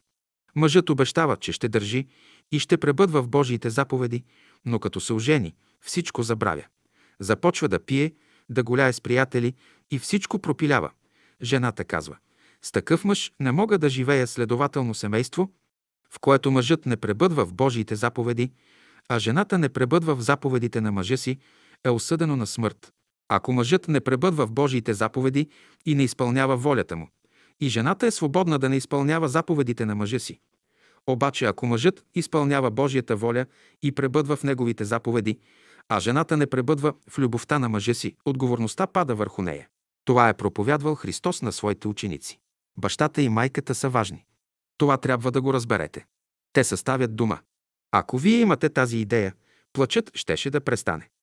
Който иска да знае как може да престане плачът, той трябва да разбира какво нещо е майката и какво бащата и да ги цени. Какво е нужно за развитието на дома? Взаимно уважение и почитание между членовете. Жената трябва да уважава мъжа си, мъжът трябва да уважава жена си и децата трябва да уважават и почитат родителите си. Бащата и майката се радват само на онези деца, които имат истината в себе си. Обича ли детето да полъгва, те скърбят. И ще казвате тъй: в нашия дом трябва да царува пълна истина, без никаква лъжа, пълна любов, без никаква омраза, пълна мъдрост, пълна правда, пълна доброта. Този дом, в който бащата и майката са били целомъдрени в пълния смисъл на думата, там са се раждали най-добрите, най-разумните и гениални деца. Съвместен живот. Вие казвате: не искаме сами да живеем. Дотегна ни самотният живот, не е лошо да се ожени човек, но той трябва да знае, че в самотния живот има едни изкушения, а в семейния живот има други изкушения. Да се приближиш към някого подразбира приближаване към целта, която той преследва, а не приближаване по разстояние. Да се приближават хората към целта, която преследват, подразбира примиряване на противоречията в техния живот. Да се приближават по разстояние, това значи да се натъкват на нови противоречия. Вижте на какви грамадни разстояния се намират слънчевите системи една от друга. За да не стане сблъскване между една и друга слънчева система, природата ги е поставила на такива разстояния, че всяка система да се движи свободно в своя път. На същото основание и човешкият дух е свободен, смел и решителен, докато има на разположение голямо пространство, в което може да се развива. Една къща четири на седем метра е такава, че дотяга да гледате жена си. Дето погледнеш, все жена ти. Като някой облак пред тебе насреща ти и ти казва: мен ще гледаш. Ако трябваше Бог да направи така, то трябваше да създаде само една жена и само един мъж, да се гледат и да няма други. Не щеше да създаде другите жени. А пък сега има милиони мъже и милиони жени. Каква любов е тази, която се мени? Докато не се е оженил, момъкът казва на момата: умирам за тебе. Като се ожени за нея, той и казва: умирам от тебе.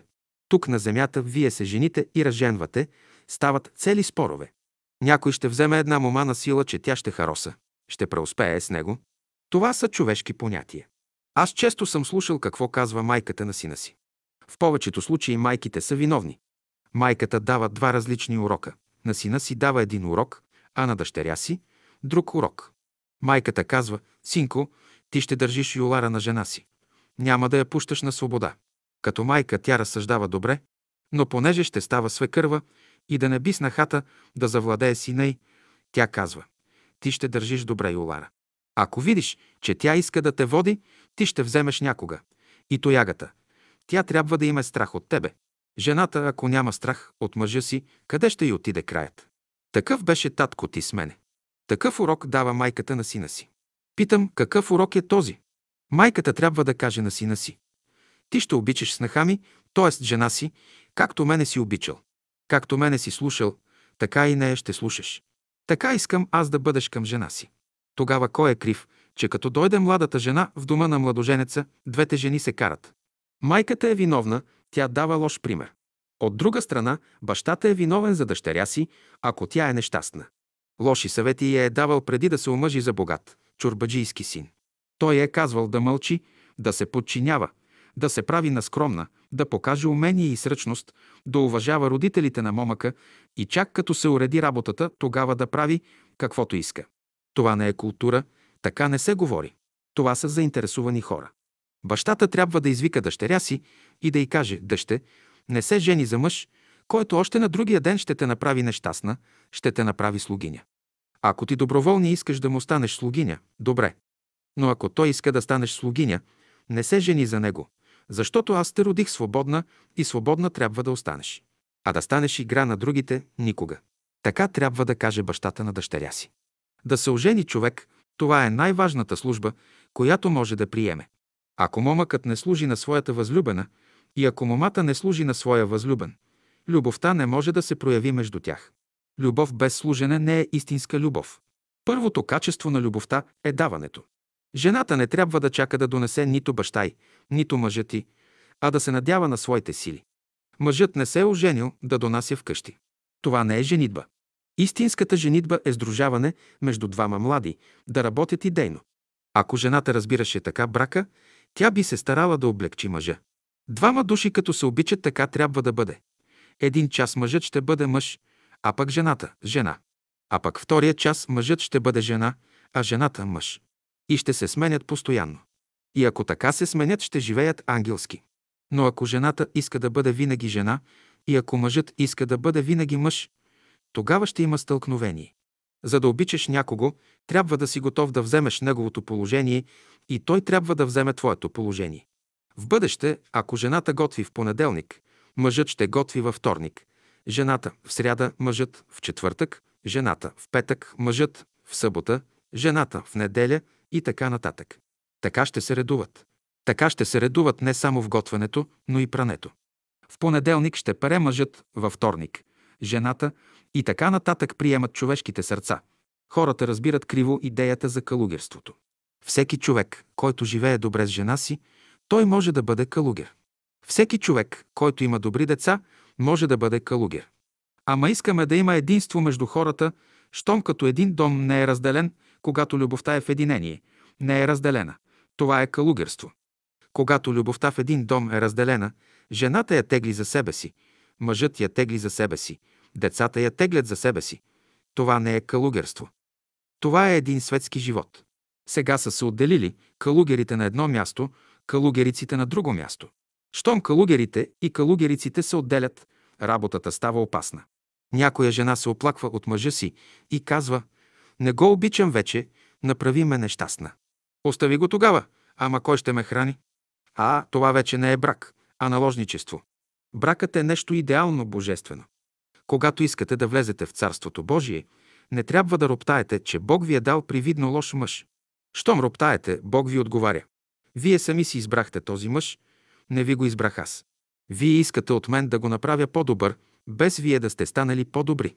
Една жена, която е живяла двадесет години със своя мъж и е носила неговия тежък ярем, готвила му и той я е малтретирал, а тя всичко е понасяла с търпение, ще бъде светица. Така е и с мъжа.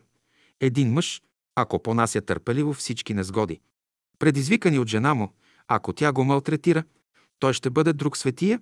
Такива мъже и жени на небето ще бъдат светии. Мъжът и жената представят души, които са излезли от Бога. Освободете мъжа от неговата форма, както и жената от нейната форма, и наблюдавайте как те ще се обичат като души.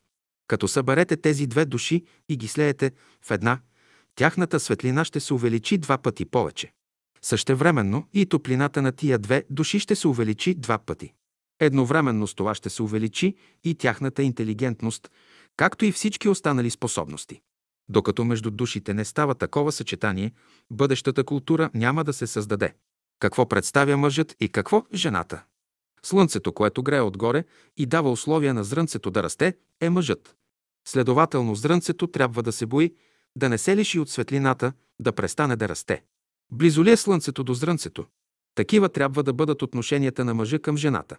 Каквато е любовта на слънцето към зрънцето и на зрънцето към слънцето, такава трябва да бъде любовта на мъжа към жената и обратно. Мъжът не се е научил да обича и затова жената го учи да обича. И Писанието казва: «Вие, мъже, обичайте жените си, мъжът е длъжен да обича жената». Жената е длъжна да почита мъжа си. Любов и брак. Женитба, която не се основава на любов, няма нищо общо с разумните отношения между душите. Сегашната форма на женитбите на хората представлява човешко учреждение, а не божествено. Любовта между хората е божествена проява, а женитбата е човешки порядък на нещата. Да се ожени човек, това още не значи, че любовта го е посетила. Между мъжа и жената трябва да има една вътрешна обмяна. Ако вие бихте били ясновидец, щяхте да видите, че не е физическото, което храни човека. Но от всеки човек излиза нещо отвътре. От всеки човек излиза една божествена сила. Тази сила е, която привлича хората. Когато се обичате и мислите, че се обичате, от вас излиза божествената любов, която хората обичат. Ти обичаш едного заради божественото, което излиза от него. Той те обича заради божественото, което излиза от тебе. Щом божественото не изтича, престава любовта. Всяка любов, която не трае дълго време, е резултат на животинско състояние, на неустойчивостта на човека, на змията в него. Знайте, че любовта, която не гради, е животинска. Колко моми и момци с благородни мисли и желания са разочаровали в любовта. Колко моми и момци са посягали на живота си след женитбата си. Защо се разочарова момата? Защото не намира в своя възлюбена онези елементи, необходими за нейното развитие. И момъкът се разочарова от своята възлюбена по същата причина. Всеки човек се намира под влиянието на змията, т.е. на животинското в себе си. Дълго време трябва да работи в съзнанието си, за да се освободи от това влияние. Когато ние говорим за полова любов, любов между мъже и жени, това е запад. Това е слизането в един свят по-долен. Тогава, както човек слиза от божественият свят в човешкия, в половата любов човек слиза в един още по-ниш свят, дето трябва да работи. Сладострастието, то е гробът на любовта. Колко млади моми и момци са отишли преждевременно в гроба от него. Любовта е хармония, а сладострастието отрова. Сладострастието спъва виделината. Кой е пътят към любовта? Отричането от учението на змията и тръгване в пътя на любовта, който Христос и до днес сочи на човечеството. Моми, когато ги любят десет-петнадесет момци, започват да се курят, да се надигат и стават нещастни. Ако двама момци обичат една мома, как ще разрешат въпроса? Днес го разрешават чрез убийство. Защо единият да не отстъпи момата на другия и отдалеч да й се радва? Защо любите двама? Един ви беше достатъчен. Момата не си дава сърцето, докато не се роди у нея любов. Старите хора често казват: «Вие се оженете, пък любовта после ще се появи».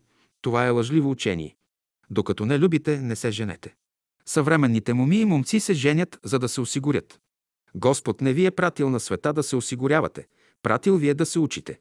Жената казва: ще го взема, ще се оженя за него, защото е богат, има десет хиляди лева приход и къща. Тази жена взема, но не дава, тя не може да направи мъжа си щастлив. Мъжът казва: аз се ожених за нея, защото е богата, макар и да е грозна. И този мъж не може да направи жена си щастлива, защото всяко учение, което взема, а не дава, не може да прави хората щастливи.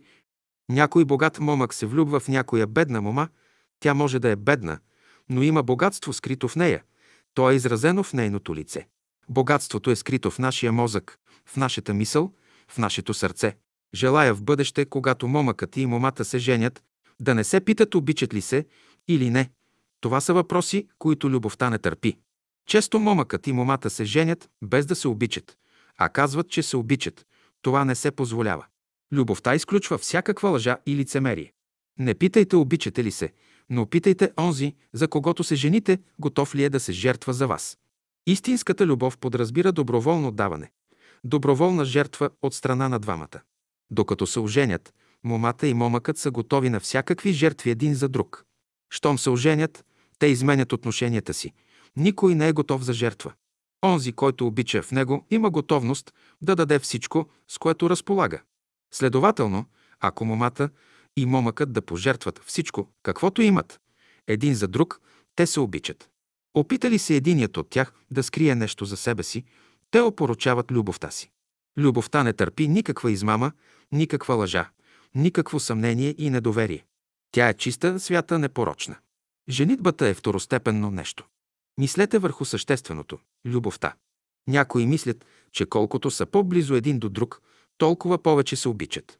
Обаче, като се оженят, те виждат, че не излиза така. Ако мъжът иска да живее добре с жена си, нека я остави свободна, да се проявява като самостоятелен човек, а не да изпълнява чужда воля и чужди предписания. Ако мъжът е недоволен от жена си, че не върви по неговите лични изисквания, той е на крив път. Съвременните хора имат криво понятие за любовта. Те смесват чувствата и страстите си с любовта. Те се влюбват, женят се и мислят, че това е любов. Беззаконие и престъпление е да се жениш без любов. Когато момата не може да постигне своя идеал, т.е. не може да се омъжи за онзи, когато обича, тя казва, че ще умре. Това подразбира, че тя иска да влезе в любовта, но любовта не се постига със смърт. Мъжът никога не трябва да се жени за жена, която не обича, за която не е готов да пожертва всичко. Жената никога не трябва да се жени за мъж, когото не обича, за когото не е готова да пожертва всичко. Без тая мома не мога да живея. Чудно нещо. Преди две години казваше, че не можеш без нея, а сега я отхвърляш. Това не е любов. Истинска любов е оная, която придружава човека всякога и навсякъде. Тя остава при всички условия една и съща. Нямате ли любов, нито женитбата има смисъл, нито раждането. Ако вие родите син или дъщеря, които не обичате, ще имате големи изпитания с тях. Защо ви са такива деца? На какво се основава онова учреждение на брачния живот? Кое подбужда майката и бащата да слугуват на децата си? Там любовта се проявява и без пари служат. На какво се основава бракът?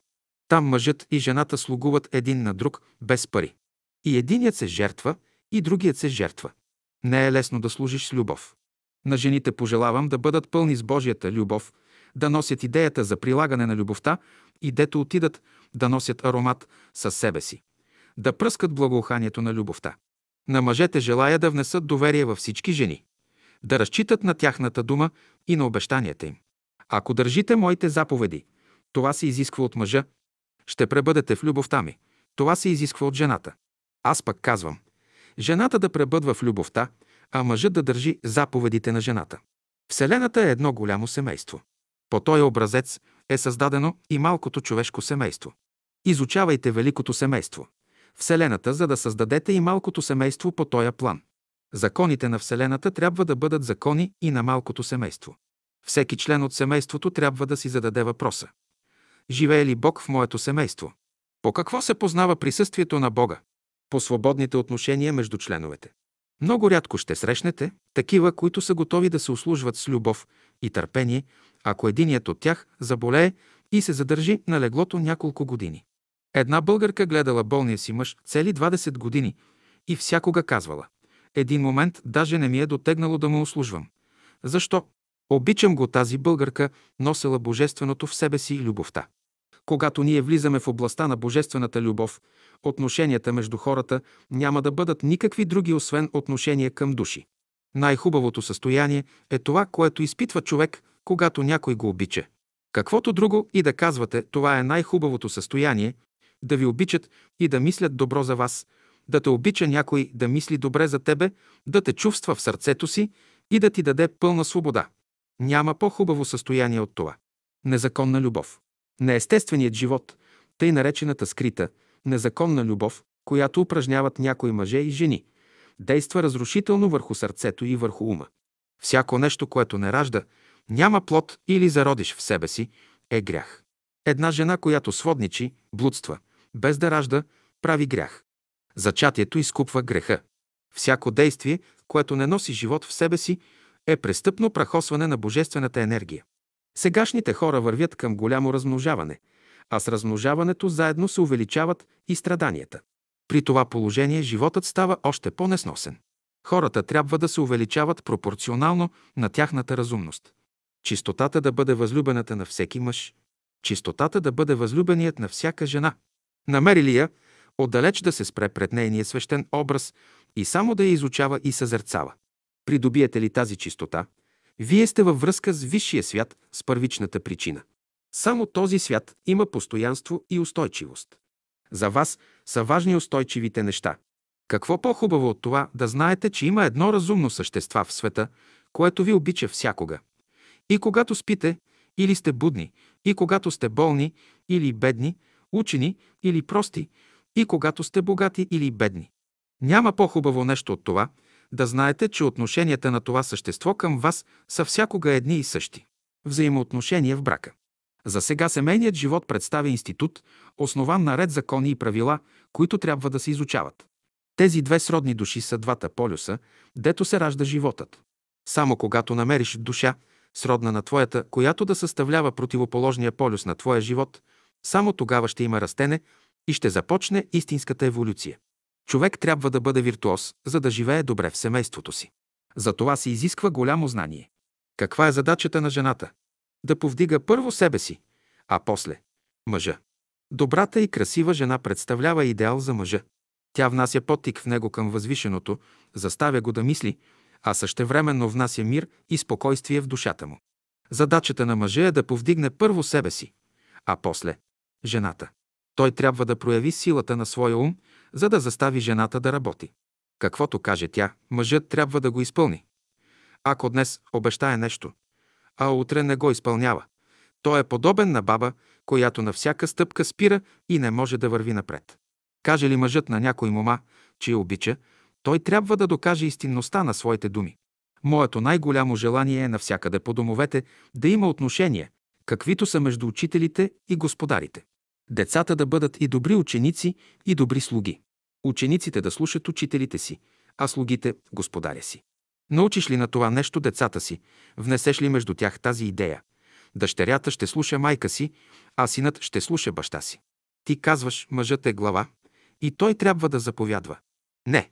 Един час, една минута трябва да заповядва мъжът и после – жената. После пак мъжът и тъй нататък. Десният крак. Стъпвам аз и турям всичката си тежест на жената. Мъжът на левия крак се подчинява отзад. Следващия миг жената е отпред, а мъжът отзад е слуга. Единият е положителен, а другият е отрицателен. Единият носи товар, а другият почива. Някой път ще заповядваш, а някой път ще се подчиняваш. Няма да ходиш все с левия или с десния крак напред. Това значи, няма да бъде само господар, а другият само слуга. Тогава човек само куца, няма онова свободно движение. Ако ти не си свободен да се изказваш както трябва, ти не си свободен, ти си инвалид. И ако ти не можеш да мислиш както трябва, ти си инвалид. И ако ти не можеш да чувстваш както трябва, ти си инвалид. И ако не можеш да пристъпваш както трябва, ти си инвалид. Като се съберат мъж и жена да живеят заедно, единият от тях трябва да бъде учител, а другият – ученик. Но вие ще започнете да се борите за първенство. Ако мъжът ви има тези вибрации, които могат да повдигнат вашия ум, дайте нему място на учител. Жената ще каже в този случай: Аз не обичам да се подчинявам. Знаете ли какво значи думата подчинение? Да се подчиняваш, значи да възприемеш енергията и да я обработваш. То е култура. Това значи да изработваш известен предмет. Ако си женен, в тебе живее жена ти, която те обича. В жената живее мъжът ти, който я обича. Следователно мъжът прави това, което жената в него прави, жената прави това, което мъжът в нея прави. Мъжът мисли, че е господар на себе си, че той се проявява. И жената мисли същото. Една жена, като започне да измъчва мъжа си, ще го изгуби. И един мъж ще изгуби жената, ако я измъчва. Когато се оплаква мъжът от жена си, че хапе, Господ какво ще направи? Ще я чукне, тя ще умре и той ще се освободи. Когато жена се оплаква от мъжа си, Господ какво ще прави? Ще го чукне и мъжът умира. Не се ли познавате, не се женете. Не познаваш ли мъжа си, не се жени. Не познаваш ли жена си, не се жени. За да живеят добре, жената трябва да счита мъжа си даровит, гениален човек, но и мъжът трябва да счита жена си за гениална. Престанат ли да се считат гении, техният живот се разваля. Сродни души са уния, които всеки момент повдигат и облагородяват характера си. Ако ти се ожениш за една жена и се начумериш един път само и я изгълчиш, бракът е опорочен, опозорен. То не е брак, свършва се вече. Тогава, като се жениш, ще знаеш по отношение към жена си в твоята душа, в твоя ум и в твоето сърце, няма да влезе нито една горчива мисъл, нито едно горчиво чувство, нито една горчива дума. Ти в своя ум ще имаш мисли за нея, като за едно божество. Някой момък се оженва за една добра, нежна, деликатна мома, но след няколко години той изважда брадвата си и започва да я точи върху нейното корито. Точи брадвата и нарежда. Ти не трябва да бъдеш внимателна, деликатна, нежна към хората. Днес точи брадвата си, утре я точи, докато най-после възлюбената му се развали и огрубее. Как да не се развали, когато на гърба и постоянно точи брадви? Същото става и с момъка. Възлюбената страда от своя възлюбен, но не доброволно. Тя пъшка, мъчи се, търси начин да се освободи от него. За предпочитане е възлюбената да напусне къщата на своя възлюбен, отколкото цял живот да се карат и да се гледат накриво. Друг е въпросът, ако тя може доброволно, с любов да остане при него, да делят скърбите и мъчнотиите си в живота.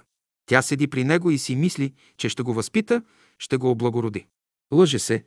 Невъзможно е да възпиташ един човек, ако той сам не желае да се възпита. Един изпаднал руски княз се оженил по любов за една млада, красива мома от високо произхождение. В първите дни след сватбата той често целувал своята възлюбена, но тя огладняла, пожелала да яде, хляб искала. «Не поцелуем ся», казал и той. «Гладна съм», възразила възлюбената. «Но целуем ся. Днес да се целунем, утре да се целунем». Тя изгубила разположението си към своя възлюбен, любовта й изстинала. Някои млади се вземат по любов, отиват на църква, свещеникът им чете молитва. Всички ги целуват. След един месец те се разделят. Тигърът им взел невестата или младоженеца. Ако стане развод между тях, те са обесолели, нямат достатъчно прана и такива хора не трябва да се събират на едно място. Тези хора са обесолели. Не си поставяйте за задача да възпитавате един мъж или една жена. Единственото нещо, което не може да се възпитава, това е жената. Единственото нещо, което не може да се възпитава, това е мъжът. Тъй, щото дойдете ли до мъжа и до жената, не ги възпитавайте, оставете ги такива, каквито Господ ги е създал. Ако искате да ви е мир на главата, не ги възпитавайте. Нека мъжът се проявява такъв, какъвто си е. Нека жената се проявява такава, каквато си е. Ако искате да възпитавате мъжа и жената по нов начин, да ги измените, те ще станат два пъти по-лоши, отколкото са сега. Мъжът обича жена си, но я ревнува. Това е типично българско. Само ако погледне към друг, той ще й каже: «Ти защо го поглеждаш?» Жената обича мъжа си, но и тя го ревнува, и ако поглежда към други жени, тя го пита: «Ти защо я погледна?» Злото не е в поглеждането, а в пожелаването, което се явява. Следователно, докато нямаме доказателства, не трябва да се боим от нищо. Някоя жена не обича мъжа си и обиква друг мъж. Или мъжът не обича жена си, обиква друга жена. Оня, който се счита изоставен, намира, че това е грешно, неправилно. Добре е, наистина, и двамата да се обичат, но любовта не се подчинява на човешки закони. Добре е жената да обича мъжа си, но как да го обича, ако той я бие всеки ден? Някоя мома иска да се ожени и казва: ще се оженя за този момък, ще родя няколко деца, ще ги възпитам добре, ще се отнасям добре с мъжа си и така нататък. Добре мисли момата, теорията е права, но логиката е крива. Момъкът, за когото мисли да се ожени, е развален човек, тя не може да го изправи. Това не е за обесърчение, но трябва да знаете, че кривият човек не може да се оправи. До сега никоя мома не е оправила един крив мъж, нито един момък не е оправил една крива жена. Единственото същество, което може да оправя кривите мъже и жени, момци и моми, това е майката. Кога майката може да направи това? Не след като роди детето си, нито като бременна, а най-малко сто години преди да стане майка. Жениш се за една жена. За колко години ти е дадена? Може да ти е дадена за една година, може да ти е дадена за пет години, за двайсет години или най-много за сто и двайсет години. След това тя трябва да се освободи от тебе. За да се издържи изпита, не се допуща абсолютно никакво колебание. Когато жената срещне красив мъж, окото ѝ не трябва да трепне. Тя трябва да остане девствена, нищо да не я съблазнява. Когато мъжът срещне жена, сърцето му трябва да се изпълни със свещен трепет, да вижда Бога в нейното лице. И когато жената срещне мъж, умът ѝ трябва да се изпълни със светлина, да вижда Бога в него. Светът ще се оправи, когато мъжът и жената бъдат брат и сестра, когато станат истински приятели. Да бягаме от живота, да бягаме от жените, това е калугерство. Ако бягаш от жените, какво търсиш при майка си? Какво търсиш при сестра си? Няма защо да бягаш от жената. Ще я приемеш такава, каквато е. Само в истинската любов, във виделината, ще има разбиране между мъжа и жената. Жените трябва да знаят да казват: като моя мъж няма друг мъж. И мъжът да казва същото за жена си. То е правилно схващане. С нашия морал сме смешни. Чисти отвън, а не чисти отвътре. Безбрачието е на черната ложа. Да ядат и пият, без да дават плод. Ако момъкът се ожени и може цял живот да издържа жена и деца, защо да не поддържа една мома като своя сестра, без да се жени за нея? Той ще живее на единия край на света, тя на другия, но ще й помага. Може един момък да помага, да издържа една мома, сестра духовна, да поеме грижата за нейното образование, възпитание, и ето той е свързал сърцето си с тази сестра. Венчавката, кръщавката е от попа, а животът е от нас. Човек трябва да се освободи от закона, от догмата. Светът се нуждае от идейни хора, които да живеят в чистота.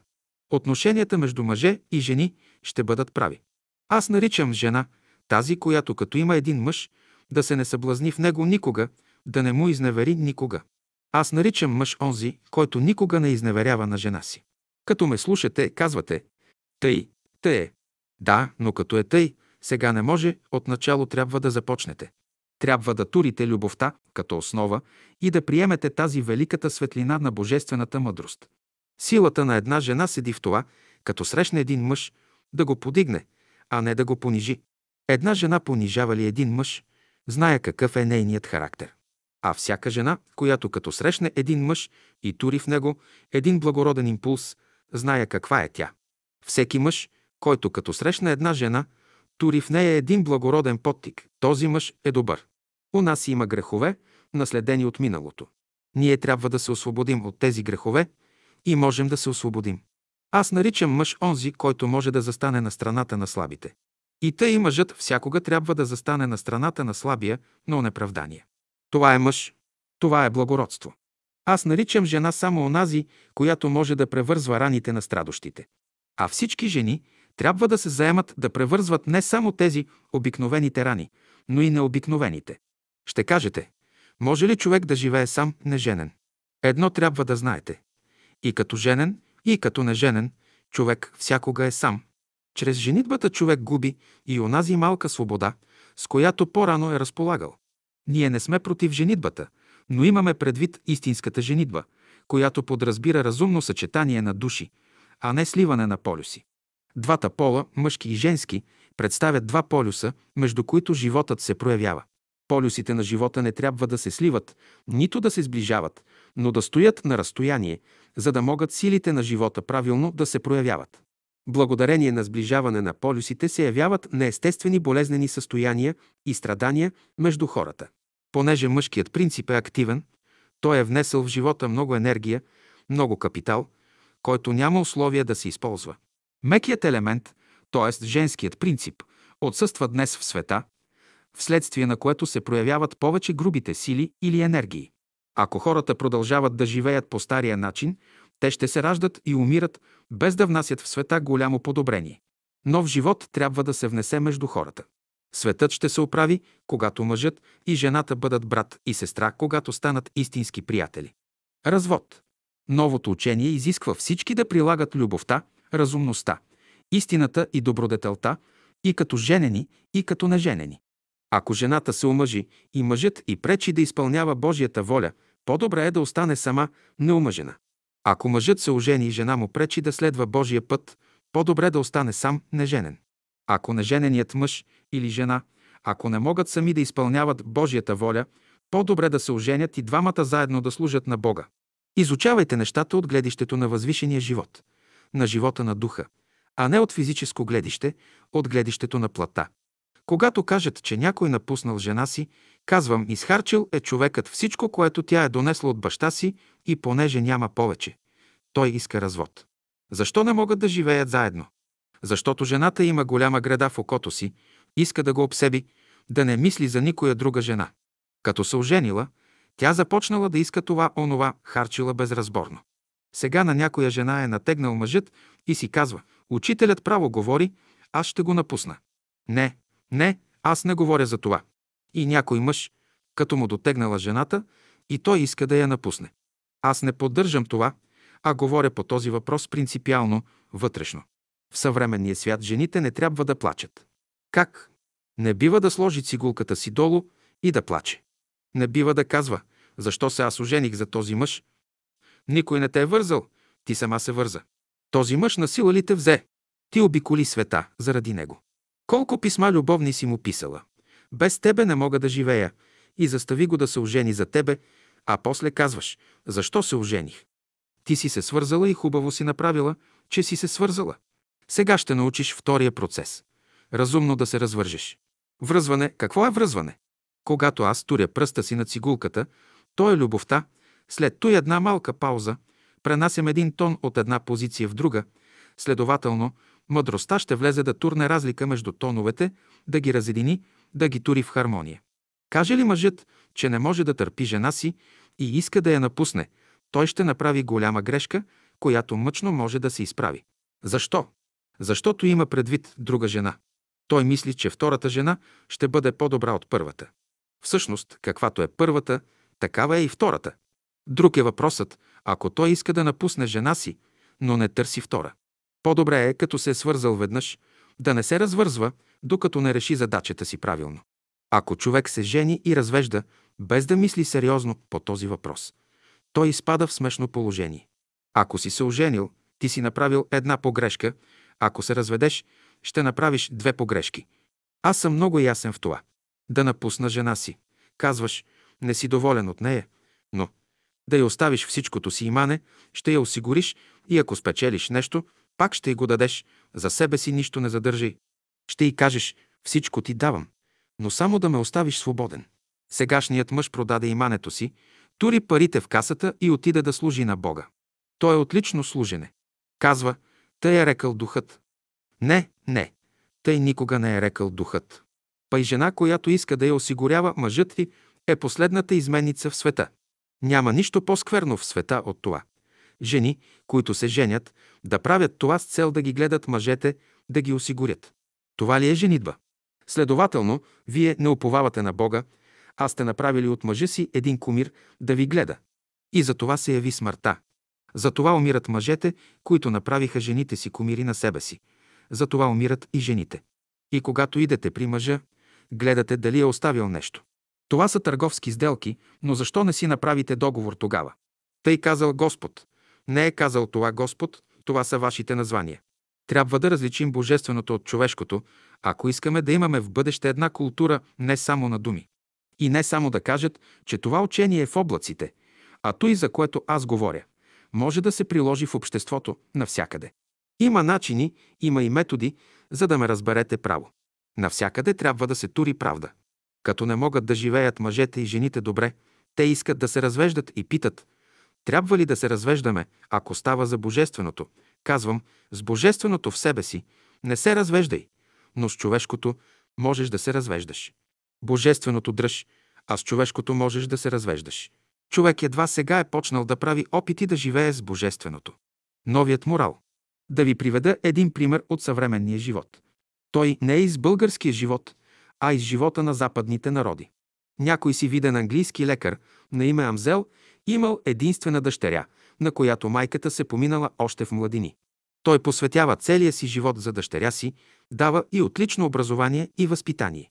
Между седемдесет и осемдесет годишната си възраст той започва вече да слабее и очаквал сега дъщеря му да посвети живота си заради него. Обаче дъщеря му се влюбва в един граф и графът и казва така: «Аз искам да напуснеш баща си и да дойдеш с мене». Известно време тя се бори вътре в себе си, но после решава да напусне баща си и излезва. Очаква я той ден, два, три, идва най-после един господин и му казва: «Дъщеря ти замина седи, кой си граф». Как дъщеря ми, за която съм посветил целия си живот, да скрие всичко това от мене и да не ми каже нито една дума? И започват уния сълзи да текат. Питам защо дъщерята напусна баща си. Това морално ли е? Може ли след това тя да се надява да живее със своя възлюбен един живот с благословение? Никога! Дъщеря, която при такива условия напуща баща си, тя не може да има никакво благословение. Тя ред поколение ще има проклятието на съдбата. Мислите ли, че онзи възлюбен граф, който отнема дъщерята от бащата при такива условия, е благороден? Не е благороден. Казвам, мислите ли, че ако един човек ви отдели от Бога, от вашия баща, и вие отидете в света да благувате с него, та ще имате неговото благословение? Не, ред поколение ще имате страдания, ще носите нещастията със себе си. Ще кажете, няма морал. Не, в никакъв случай няма да жертваш висшите интереси на своята душа за благото на този свят. Ако ти дадат всички блага на този свят и ти пожертваш интересите на душата си за тях, ти си един пигмей, казва Христос.